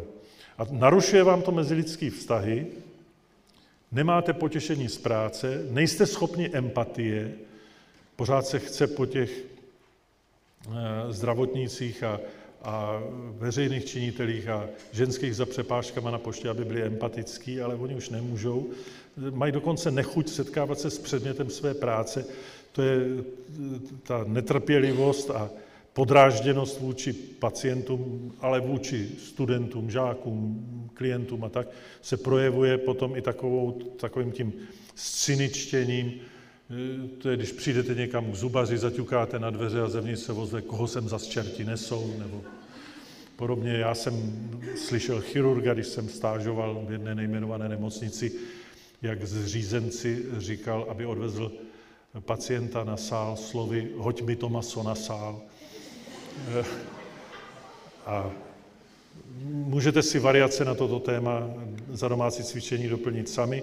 Fantazují o výpovědi, ale mají na sebe vztek, že ji nedají, protože kdyby sehnali podobnou práci v tom místě, mají, oko, mají konflikty v okolí. A tohle to všechno se dá měřit dotazníkem. Jeden z nich je takzvaný Maslachův eh, dotazník vyhoření, který eh, skórujete na takových třech dimenzích. Ta jedna je dimenze vyčerpání, ta druhá je dimenze toho cynismu a třetí je dimenze nevýkonnosti, že vám klesá ten výkon. A to je vlastně takový trojrozměrný prostor, ve kterým každý někde nějak skórujeme a vlastně se v něm pohybujeme a čím jsme blíž k těm extrémům, tak tím se to patologičtěji někde projevuje. Opakem by mohl být jakýsi syndrom angažovanosti, ale tím to nebudu komplikovat. Tak, jaká je patogeneze toho vyhoření? Tak nejdřív to jsou ty nadměrné požadavky. Například to jsou obavy z nových technologií, to tady bylo po revoluci listopadu, když začaly počítače, tak všechny ty úřednice se bály toho, aby, jim, aby po nich nechtěli psát na počítači, když oni to přece jsou zvyklí psát na psacím stroji. E, finanční management, teď jsme se všichni učili, tady nikdo nevěděl, daňová soustava. Teď, když se to zesložituje, tak se začínají lidi bát žalob, legislativa se zesložituje, byrokracie narůstá, odpovědnost narůstá. A to je spojený s čím dál tím nižšími kompetencemi. Furt se toho chce víc a víc a máte míň a míň pravomocí, co s tím sami můžete dělat, protože, eh, protože eh, podléháte nějakým pravidlům, která se mění, čili to je ten malý vliv na události. Vlastně je to model naučené bezmocnosti. To je sycený časovým tlakem, furt se chce rychlejc a víc, Eh, tím, že jednáte s obtížnými klienty, s obtížnými pacienty, s obtížnými kolegy, tak máte s nimi neschody, eh, ta pravidla jsou nejasná, nejsou jasně strukturovaná, k tomu, když přispívá nějaká monotónnost a ještě k tomu jste zranitelní vůči stresu, což je vaše hladina neuroticismu a máte třeba špatné sociální zázemí a rodinné zázemí, tak je eh, na syndrom vyhoření zaděláno. Přičemž rizikoví jsou ti, kteří přicházejí často do kontaktu s lidmi. Já to tady mám šito na doktory, ale týká se to učitelů, učitelek, týká se to lidí za přepážkama, na poštách, policajtů, hasičů, všech, kteří přicházejí do styku s lidma. Hezká je tahle ta Jiránková anekdota o takovém Freudovi, který říká tomu pacientovi, naučil jsem vás mít rád lidi a teď vypadněte. Uh, poslední době k tomu přispělo přerušení výuky, ta distanční výuka, eh, ta vedla ke spoustě defektů u dětí a mládeže, které se teď projeví teprve. Eh, ta izolace vedla, když to stáhneme k té přednášce, abychom zužitkovali to, co jsme se tady dneska večer dozvěděli, tak se týká té tý bezmocnosti a frustrace, protože když nesmíte nikam jít, tak to je překážka na cestě k cíli a to sytí depresi, úzkost, domácí násilí, alkohol. Expozice negativním zprávám, to jsou ty média, ty mrtví pořád, to sytí stres, depresi, úzkost. Stres snižuje imunitu. Deprese a úzkost zvyšuje riziko sebevraždy. Nedostatek pohybu vede k nárůstu hmotnosti. Ty děti neuvěřitelně stloustly za ten rok. Eh, o tom jsou statistiky. To je riziko pro diabetes druhého typu, pro depresi a taky pokles motivace něco dělat. Oni najednou zlenivěli, protože ta distanční výuka, to je něco úplně jiného, když musíte být v provozu. A pokles imunity, taky nedostatek denního světla, pohybu na čerstvém vzduchu, což je, znamená málo D vitamínu. E, takže ta distanční výuka napáchala spoustu škod, včetně té obezity, omezení pohybu a závislostem na e, PC, na počítačích, tomu se říká netolismus. No a ty stereotypy je vedou k vyhoření. Teď se zeptáte, co proti tomu dělat. No Světová zdravotnická organizace na jaře loňského roku vydala pár takových rad, které jsou naprosto obecný, že v krizi je úzkost normální a máte mluvit, mluvit, mluvit s lidma, komunikovat, kterým důvěřujete.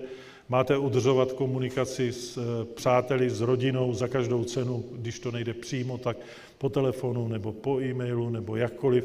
V izolaci si furt zachovejte zdravý životní styl, to znamená, nenechte si rozpadnout rytmus spánek, bdění, převrátit si to, pohybovat se, mít rozumný dietní návyky a udržovat kontakty. Emoce neléčit kouřením a alkoholem a drogama a vyhledat v krizi, když tak nějakou odbornou pomoc. Věnovat pozornost pouze faktům a důvěryhodným zdrojům, vyhejbat se fake news a strašení, nenechat se těma konspiračníma teoriemi deptat, omezit čas u televize.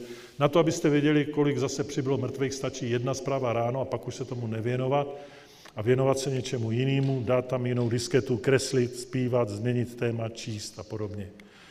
Takže když se podíváme na to schéma, které už znáte, tak víte, že si na něj můžete aplikovat covidovou situaci, aktivace stresové osy, odloušení frustrací, domácím násilím, alkohol, eh, depresogenní kognitivní schémata, mediální masáž, počty mrtvých a tak dále, ztráty blížních, deplece monoaminů působí stres, alkohol a chronobiologie, no narušený denní režim, nedostatek spánku. Takže to máte eh, patogenetický řetězec jak vyšitej.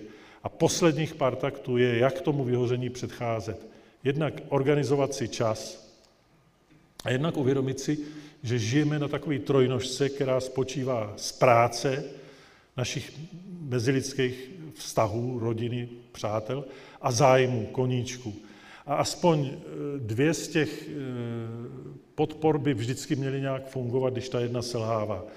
A další doporučení je, nějaký výcvik, nějaký eh, zvyšování kvalifikace, ono se vám to nezdá, ale hodně to pomáhá a pomáhá, když máte supervizora, někoho, s kým se můžete poradit a není to všechno jenom na vás. Tak je tady asi takových 18 rad, jak zvládat pocit vyhoření. Za prvé být sám k sobě, laskavý, mírnej, eh, pomáhat změnám, nikoliv myslet si, že můžete změnit cizí lidi, druhý lidi. Můžete změnit svůj vztah k ním, ale lidi nezměníte.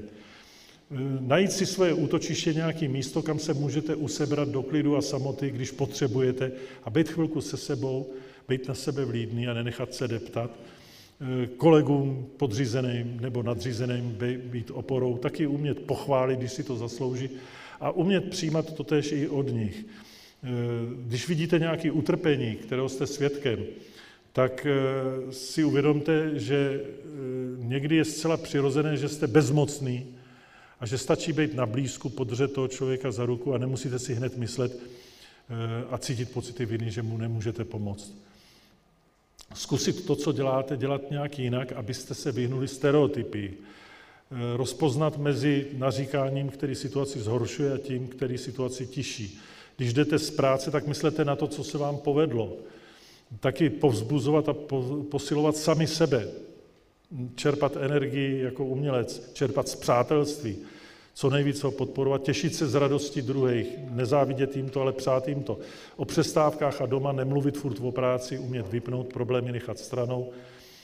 Co můžete udělat hned, neodkládat, ale naplánovat si i chvíle nic nedělání, i chvíle klidu a tam pak zase nesmíte mít výčitky, že nic neděláte. Prostě si naplánujte pohodičku a užijte si A co je důležité, umět říkat raději chci, nechci, Rozhodl jsem se, než měl bych, musím, nemohu. Nauč se říkat jasně ano, ale také ne. A ne všem všechno slíbit a pak za rohem brečet, co toho máte. Taky je důležitý se smát. Smích je velmi hojivý. Eh, o té životosprávě už jsme si říkali, jak jíme, spíme, cirkadiální rytmus, no a hlavně aerobní pohyb, občas hejbnout kostrou.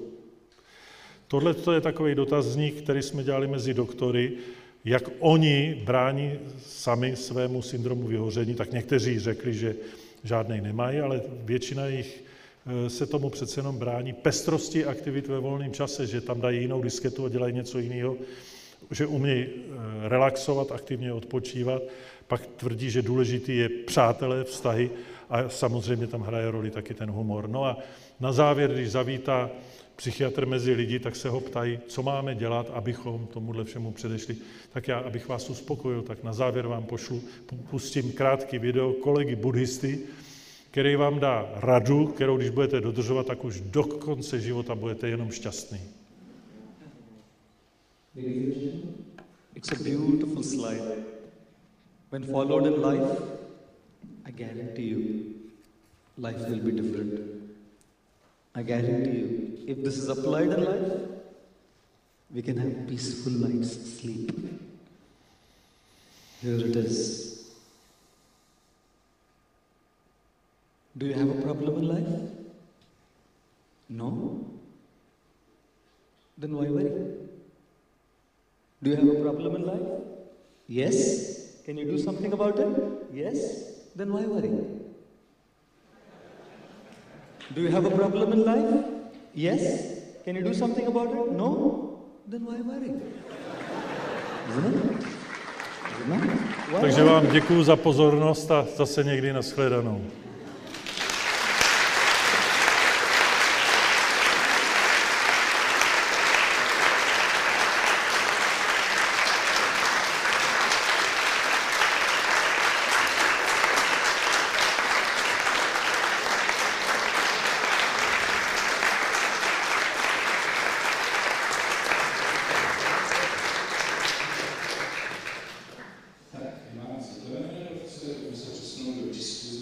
části. Zeptám se, máte někdo hned v pletu otázku, než nahodíme slajdo a spolu? A výborně vepředu, to je krásně. Ještě, ještě na záda.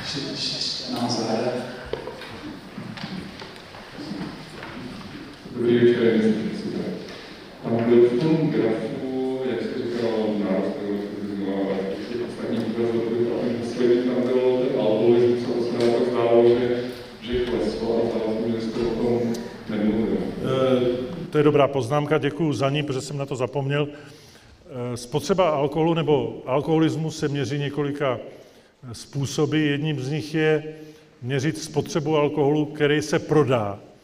A ten klesnul, protože přestali jezdit ty Irové a ty Angličani, co se tady o víkendech opíjeli a byly zavřený hospody. Či by se zdálo, že alkoholismus klesnul. Ale když se sledovaly zdravotní důsledky eh, a přímo dotazníkovými akcemi domácího pití, tak domácí pití narostlo. Takže vlastně ty negativní důsledky alkoholu jako rizikového faktoru pro depresi a pro domácí násilí, ty narostly, ale celková spotřeba klesla, protože se zavřely hospody a přesunulo se to do domácnosti. Nějaký další dotaz tady máme? Dobrý večer, pane profesore. Já jsem se vás jenom chtěla zeptat. V jednom grafu jste vlastně ukazoval, eh, jak se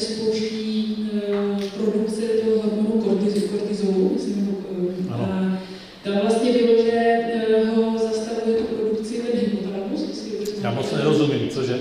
Že eh, produkci toho eh, kortikoidu nebo kortizolu tak eh, zastavuje eh, nějaká ta mozková část, myslím, hy- hypotalamus, jste říkal? Hypokampus. hypokampus. A tam bylo, že když vlastně má moc toho kortizolu, který se vyplavuje, tak ho to nabourává a ničí. Ono ho to ničí a on pak přestane pořádně tlumit. Jo, na to jsem se právě chtěla zeptat, eh, jestli to jsou nějaké vratné změny, nebo jestli to, to prostě nějak utlumí a, a zničí a už se s tím potom nedá nic dělat. Ono se to zjišťuje tak, že při dlouhodobé expozici kortikoidům můžete měřit morfometrický objem toho hypokampu a vidíte, že on se zmenšuje. Čili ono ho to deptá, proto to tam bylo znázorněné jako ementál, jako díry, ale ve skutečnosti je to úbytek buněk a tudíž úbytek těch receptorů pro glukokortikoidy, který vytvářejí tu, který zprostředkovávají tu negativní zpětnou vazbu a když jich ubejvá, tak ubejvá efektivita té vazby. A ubejvá teda ten inhibiční efekt na tvorbu kortikotropní osy. Je to do určité míry vratný, ale když už dojde k tomu hardwareovému, abych použil počítačovou metaforu poškození, tak už to vratný není. Asi jako není vratná demence. Můžete to zastavit, můžete to zpomalit, ale to, co tam ubyde, už nemůžete vrátit. Tak, připomínám, že máme možnost i hlasovat elektronicky, pokud třeba nechcete do mikrofonu nebo tak něco, slido.com stres. Dáme teďka dvě otázky z internetu. Je možné naučenou bezmocností vysvětlit chování obyvatel v zemích s totalitním režimem? Příkladem by mohla být doba normalizace v Československu. Víte, těch náročných životních situací je v každé oblasti světa a v každém režimu jiná sada. Takže totalitní režimy skutečně vedou k obrovské frustraci a k pocitu bezmocnosti a de facto to je takový brutální socio, sociální experiment na lidech, který lze takhle chápat. A to nejenom normalizaci, ale zejména 50. léta nebo e, nacistickou okupaci. Na druhou stranu v jiných zemích, v jiných částech světa jsou to zase jiné frustrace, například nedostatek vody, e, nedostupnost různých zdrojů, ať už obživy nebo zdravotní péče. A to všechno jsou zátěžové situace stejné jako, e, jako ten emoční stres v těch totalitních systémech, čili v každém eh, režimu a v každém systému najdete něco, co vás může deptat a co vás může stresovat. A to o tom, že to takhle je, svědčí statistiky, které sledují výskyt různých duševních poruch po světě. Některý se lišej, a některý třeba výskyt schizofrenie je všude stejný. Víceméně. Nebo výskyt deprese. A pokud se lišil, tak se lišil z takových artificiálních důvodů. Prostě v době, kdy v Mozambiku nebyl ani jeden psychiatr, tak tam vůbec nebyla deprese, protože nebyl, kdo by to zjistil.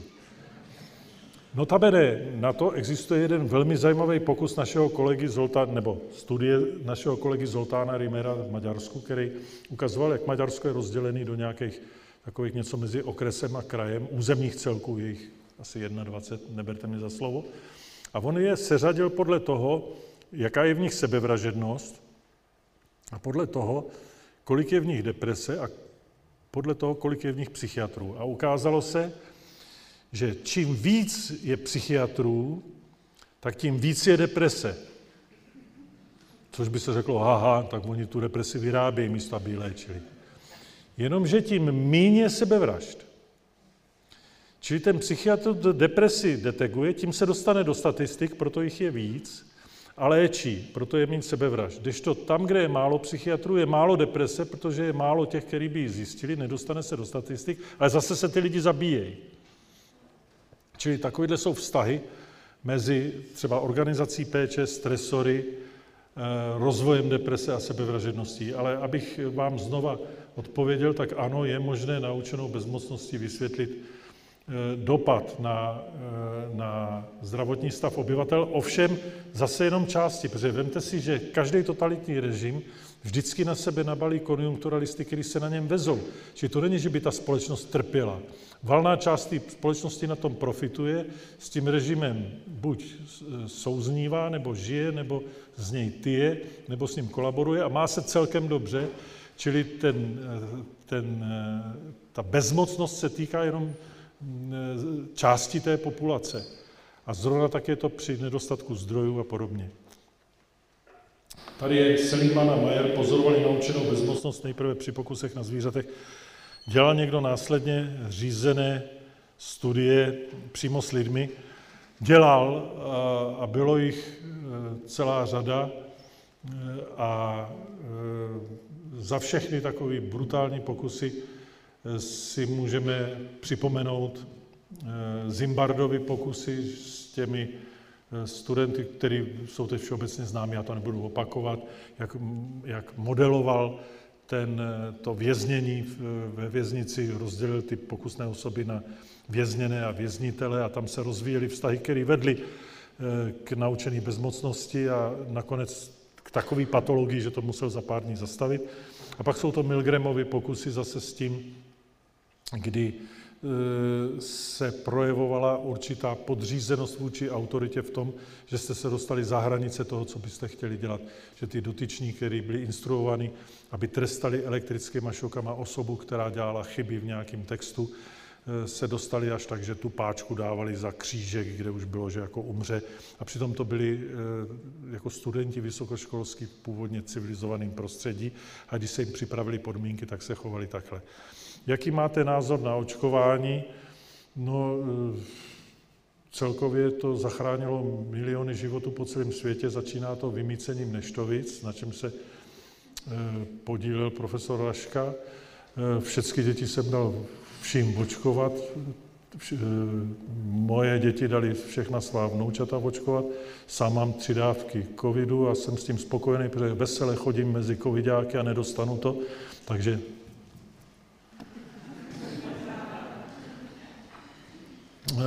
Deprese je nemoc, které se dá nějak předejít, tak předejít se jí dá do určité míry dodržování takových těch všeobecných zásad, které platí jednak pro životosprávu.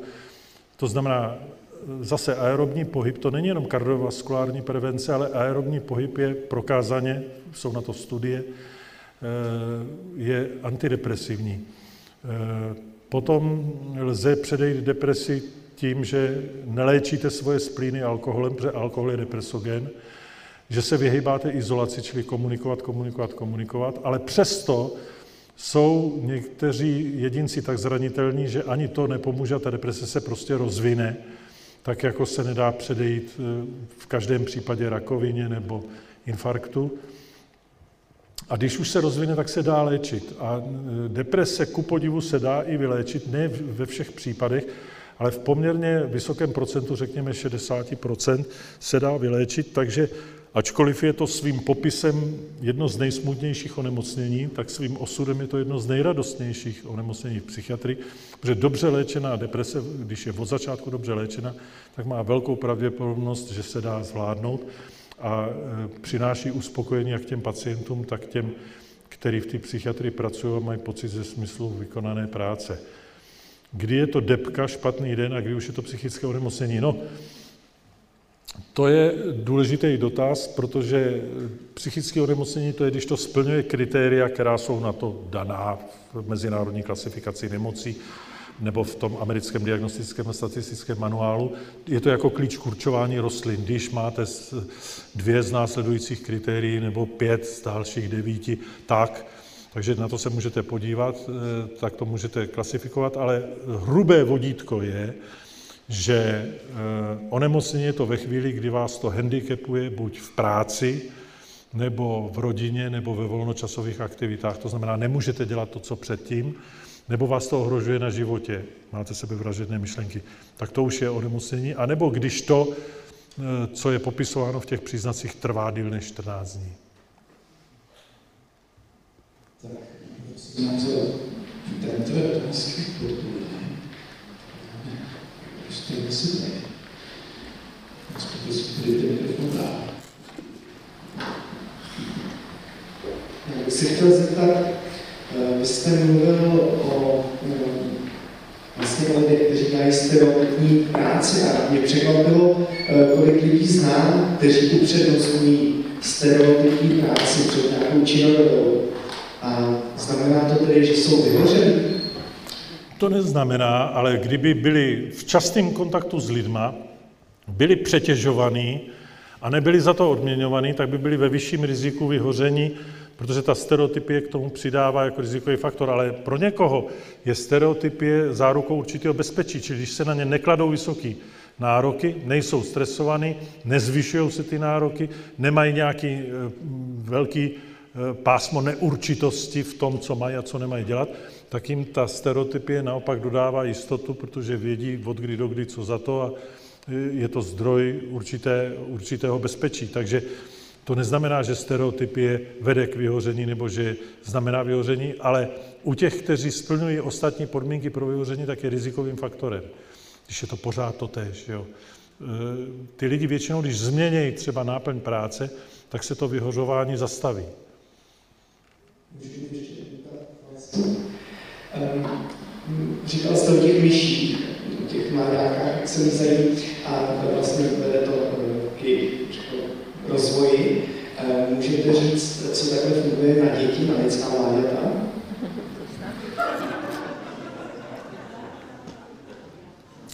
Ku podivu dost totéž, sice maminky nevolizují dětem genitálie jako ty potkaní, ale ňuňají se s nima, volizují je, mazlejí se s nima, jsou to fyzické dotyky. Mačkání, mazlení, objímání, tak to, to je u lidí to tež, co u těch eh, potkanů licking and grooming. Takovým základem nebo základním eh, signálem je to pohupování. Že? kolíbání.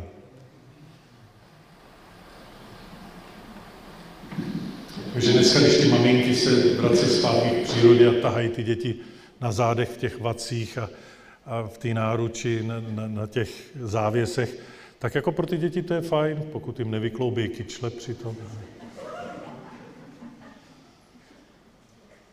To je možná souvisící dotaz. Jste zmiňoval v té původní studii, že oni vyloučili ty extrémy, ale existuje něco jako předvídanost, nebo dá se to předvídat? Tak my tomu říkáme rozmazlenost, ale to už je taková lidská metafora.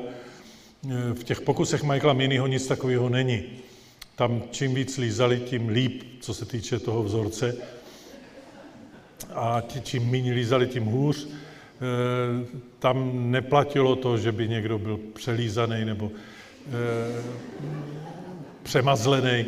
Ale u lidí to možná platí a myslím, že ten přirozený jazyk to tím výrazem rozmazlenost vyjadřuje, ale myslí se tím taky eh, uspokojování potřeb za každou cenu, eh, zametání cestičky, eh, odstraňování jakýchkoliv překážek, který vlastně zhoršuje trénink na život.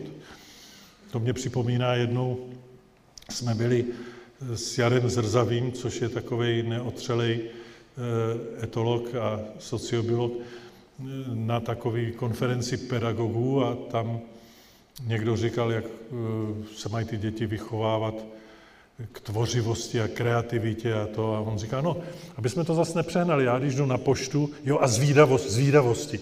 Já když jdu na poštu a dávám tam doporučený dopis, já nechci, aby ta ženská byla příliš zvídavá za tou překážkou, přepážkou. Já chci, aby to voštemplovala, nepřemýšlela, poslala.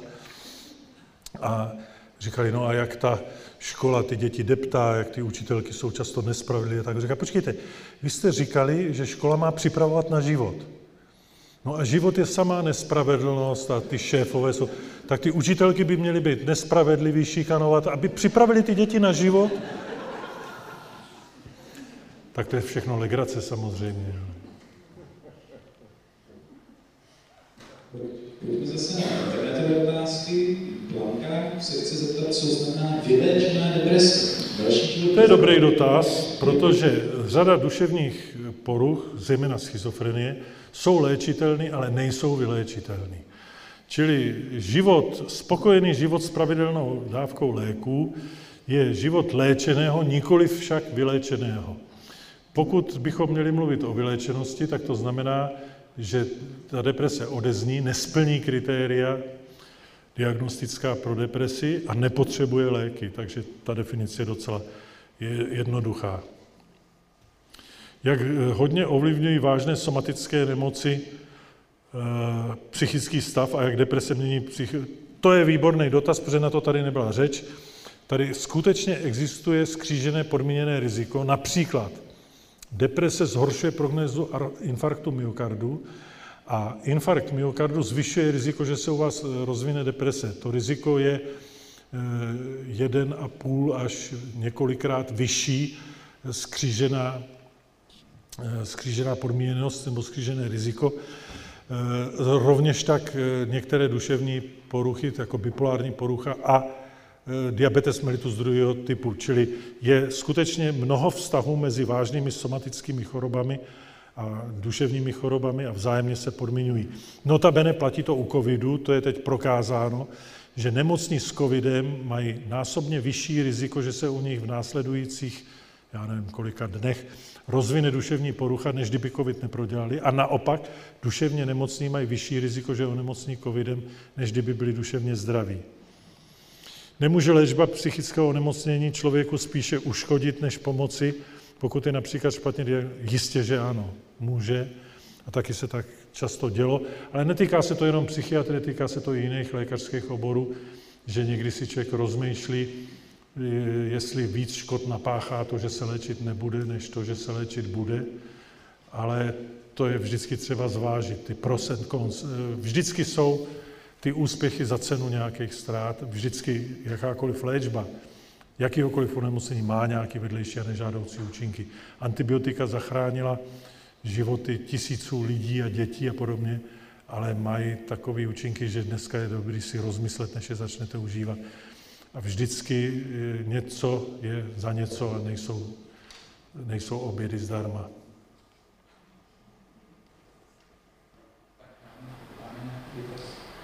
Máme nějaký dotaz ještě tady? A, předále, předále. Teď tam naskočili další na, na internetu.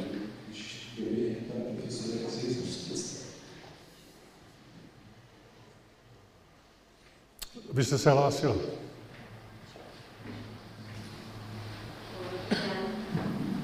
Já vás slyším. Já pracuji v psychologii a zároveň školství. Myslím si, že tam vidím spoustu subdepresivních učitelů a na hranici vyhoření nebo už vyhoření. Ale pořád se hodně potýkám s nějakou stigmatizací. A ve smyslu nemám čas na depresi, případně ty pořád všude vidíš nějaké diagnózy.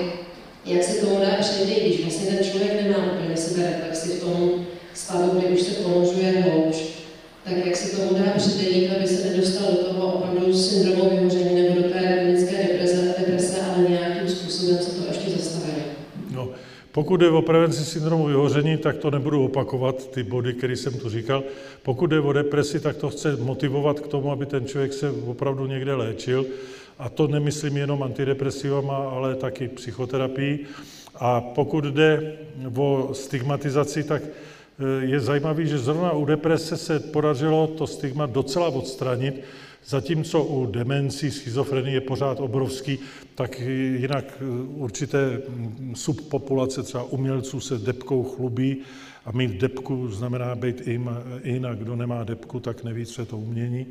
Takže to stigma deprese už je menší, než bývalo a jinak eh, nelze než doporučit prostě profesionální pomoc ve chvíli, kdy se to rozvíjí v nějakou nozologickou jednotku, například depresi.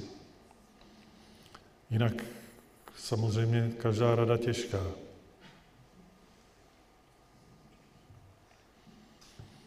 Jaký je váš názor na užívání adapogenů, ašvagana, ženšen a podobně, na snížení stresu? Já na to žádný názor nemám. Pokud to někomu pomáhá, tak mu v tom nebráním, ale studie, které by prokazovaly eh, účinky a byly založeny takže eh, jsou eh, založeny na faktech, tak neznám, tudíž proti gustu žádný disputát, ale nemůžu to doporučovat. Jakým směrem se podle vás vyvíjí reforma české psychiatrie? No, směřuje k tomu, ta idea je taková, aby se zlepšila uživatelská přátelskost celého toho oboru, aby eh, se toto anonymní prostředí těch velkých léčeven změnila v komornější prostředí eh, komunitní péče anebo péče, která je někde na cestě mezi hospitalizací a ambulancí, což mají být ta centra eh, duševního zdraví. Eh, jestli se to podaří, do jaký míry se to podaří, ví Bůh, ale ta myšlenka jako je dobrá a sleduje hlavně trendy, které jsou ve všech rozvinutých a vyspělých zemích na západ od nás a na sever od nás, zejména Skandinávie a Holandsko. Eh, v Evropě je to jinak velmi různý a česká psychiatrie na to není úplně nejhůř. Má sice tu a tam velmi špatnou pověst, ale já jsem jednou byl na takové konferenci, kde byli eh, pacienti z, z různých zemí v Evropě a to bylo strašně zajímavé, my jsme s nima diskutovali a byla tam pacientka, která byla hospitalizovaná pro psychózu v Česku, v Itálii, v Turecku, v Anglii a ještě někde, to už jsem zapomněl, asi v pěti zemích. Já jsem mi dal otázku, kdyby nedej bože se stalo, že by zas dostala ataku té psychózy, tak v který z těch zemí by chtěla být hospitalizovaná? Ona řekla, že v Česku. Což mě překvapilo, asi měla štěstí na to zařízení, ale znamená to, že to není tak hrozný, jak se to někdy líčí, respektive jsou v tom velký rozdíly a celkově se ta situace zlepšuje. Můžete to vidět i na profilu třeba ty bohnické léčebny, kde ještě já pamatuju nedávno pavilony jak ve středověku a dneska už jsou tam fešácký eh, gerontovo oddělení naleštěný s kuchyňkama, sociálním zázemím a tak přece jenom za těch 30 let se něco udělalo. Jaký je vztah mezi fobii a stresem. tak fobie je strach. Fobické poruchy jsou třeba arachnofobie, strach z pavouků, eh, a teď můžete si vymýšlet, z čeho můžete mít strach. Eh, ze sociálních situací, to je sociální fobie, z hadů, ze štírů, z ostrých předmětů, z výšek. Zatímco stres je zátěžová situace, která nemusí vůbec s fobií souviset, a dřív nebo později může vést k rozvinutí úzkosti, ale úzkost je nespecifický stav, který je jiný než strach. Strach je z něčeho určitého, vyhnu se tomu a nemám ho. Když to úzkost je z něčeho neurčitého, nevím, čemu se bojím a tudíž nevím, čemu se mám vyhnout, ten nepříjemný pocit jako předstátnicí mám, aniž bych věděl proč. Takže e, to je velmi neurčitý pocit, který s tím stresem souvisí daleko víc než fobie. Fobie souvisí se stresem pouze tehdy, když se třeba bojíte pavouků a někdo vám je nasadí do baráku, tak vás to stresuje, ale jinak i vztah tam není. Zmínil jste se, že existují dotazníky, eh, které měří různé psychiatrické problémy, eh, jak jsou dlouhé, nejsou pro respondenty nudné, nevalidní odpovědi. Nejsou, protože jsou, eh, některý z nich jsou interaktivní, jeden z nich se jmenuje Mini což je zkrátka mezinárodního eh, instrumentu pro zjišťování eh, psychiatrické symptomatiky a ty jsou právě tak přibližně dlouhé, aby ještě nenudili nebo travavali a nevyvolávali nevalidní odpovědi a přitom zachycovali tu hlavní patologii. Zejména jsou udělané tak, že když se něco objeví, tak to, co je irrelevantní, už se dál neskoumá.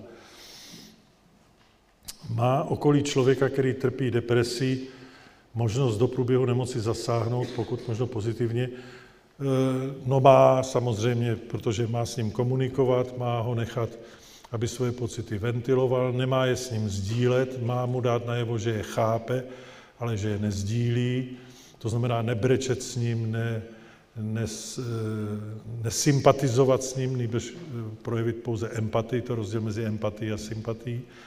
A, a nesnažit se ho násilím do ničeho nutit, ale permisivně trvat na dodržování určitého životního rytmu a řádu.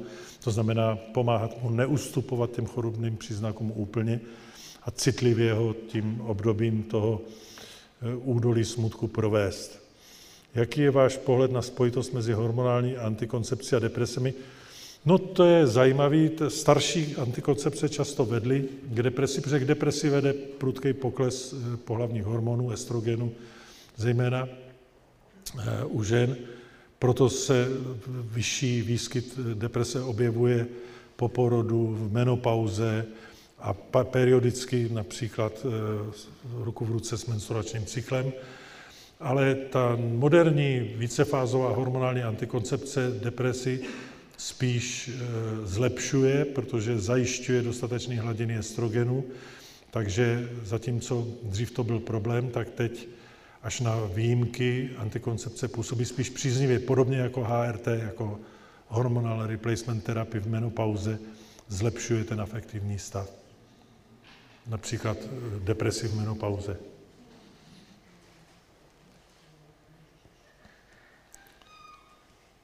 Jaký je vztah mezi hypofyzálními nemocemi, třeba v souvislosti s hyperprolaktinemií a větším sklonem k vyhoření. Eh, to je vztah naprosto nahodilej.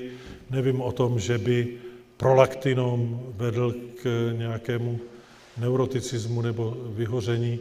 To jsou nahodilé interakce. Prostě z toho, že jste v nějaké těžké situaci při prolaktinomu, například u žen, to vede k neplodnosti a ta neplodnost pak může vést k nějakým příznakům úzkosti, které můžou být přičítány vyšší hladině neuroticismu, ale ta kauzalita už je zprostředkovaná těmi důsledky, to tam není přímý vztah.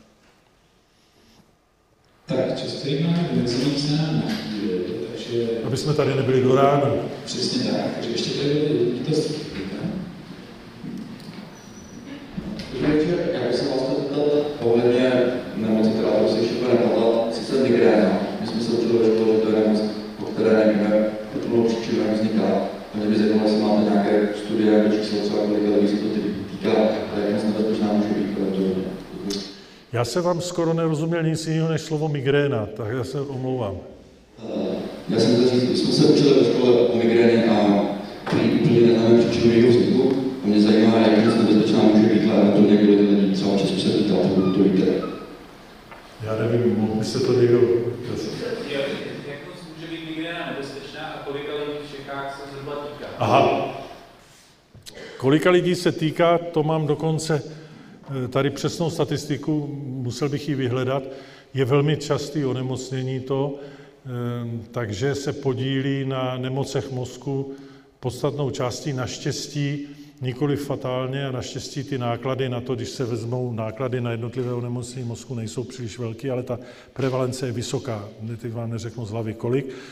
Nebezpečná e, není jenom krajně nepříjemná, protože pro ty lidi je často silně handicapující a někdy je poměrně farmakorezistentní a nevíte, kdy to přijde. Ti, kdo znají své aury a umějí už předvídat, že to na ně přichází a umějí se podle toho zařídit, tak se s tím jakoby naučí žít jako eh, ten pes, který je stresovaný, ale naučí se s tím zacházet. Čili nevedou k té naučení, k vyložené bezmocnosti, která se objeví, když je to poprvé, nebo když nevíte, co s tím, nebo když je to nečekaně v prostředí, kde si to nemůžete dovolit a ještě ke všemu třeba zvracíte z světlo, plachy a podobně. Jenomže když se s tím naučíte zacházet, tak eh, ta frustrace z toho nebo ten stres už je pak menší, protože vy se naučíte s tou chorobou žít a taky část z nich je na léčbu citlivá. Ale není to nebezpečná nemoc. Záleží taky na, na intervalech, že jo, na frekvenci, podobně jako u epilepsie. Tak pane profesore, vám moc děkujeme Taky děkuju. Tak a to je z dnešního večera všechno, milí posluchači. Příště nám bude investigativní novinář Jaroslav Kmenta vyprávět příběh českého podsvětí, ale ještě než dnes zamíříte ke dveřím posluchárny, mám na srdci tři věci, které byste určitě měli vědět, pokud se vám dnešní podcast líbil. Za prvé si myslím, že poslouchat je super, ale nebylo by lepší být přímo u toho, zažít skvělou atmosféru večerů, ať už rovnou s námi ve velké aule nebo v přímém přenosu, mít možnost položit otázku do závěrečné diskuze a potkat stejně postižené jedince? Pokud vám to zní jako příjemná představa, zaskočte teď hned na náš web neurazitelný.cz a přihlaste se k odběru novinek. Díky nim se o všech našich akcích dozvíte s předstihem a všechno to, co znáte z našich podcastů, si budete moci vychutnat naživo. Budu se těšit. Za druhé, když už jsem zmínil naše podcasty v množném čísle, rád bych vás pozval i k poslechu našeho druhého počinu, totiž rozhovorů u stolu pro tři. V nich si se mnou a mými hosty, které často znáte právě z večeru na Fildě, můžete přisednout k povídání u kávy, ve kterém jdeme ještě více do hloubky s otázkami, na které se mých hostů ještě nikdo neptal. A ano, i s panem profesorem Hešlem jeden takový rozhovor máme natočený. Takže pokud máte po dnešní přednášce chuť na přídavek a chcete poznat, jak tihle velikáni přemýšlejí, křeslo u stolu pro tři je pro vás připravené. A do třetice všeho dobrého, pokud to byl pro vás s námi dneska příjemně strávený čas, zvažte prosím možnost podpořit naše úsilí o opravu rozbitého světa a další parádní přednášky, jak se říká, tvrdou měnou. Jen díky příspěvkům od vás, fanoušků a posluchačů, můžeme totiž v našem úsilí pokračovat. Jak to udělat, se dozvíte na adrese neurazitelný.cz lomeno chci pomlčka pomoci. Jakákoliv částka potěší, co vás nezabije, to nás posílí. Díky předem za nás všechny. Milí přátelé, jsme moc rádi, že nás posloucháte. Nezapomeňte, že svět je sice rozbitý, ale možná to půjde opravit. A moc se těším, až se opět setkáme v posluchárně na začátku dalších večerů na FFUK. Mějte se nádherně.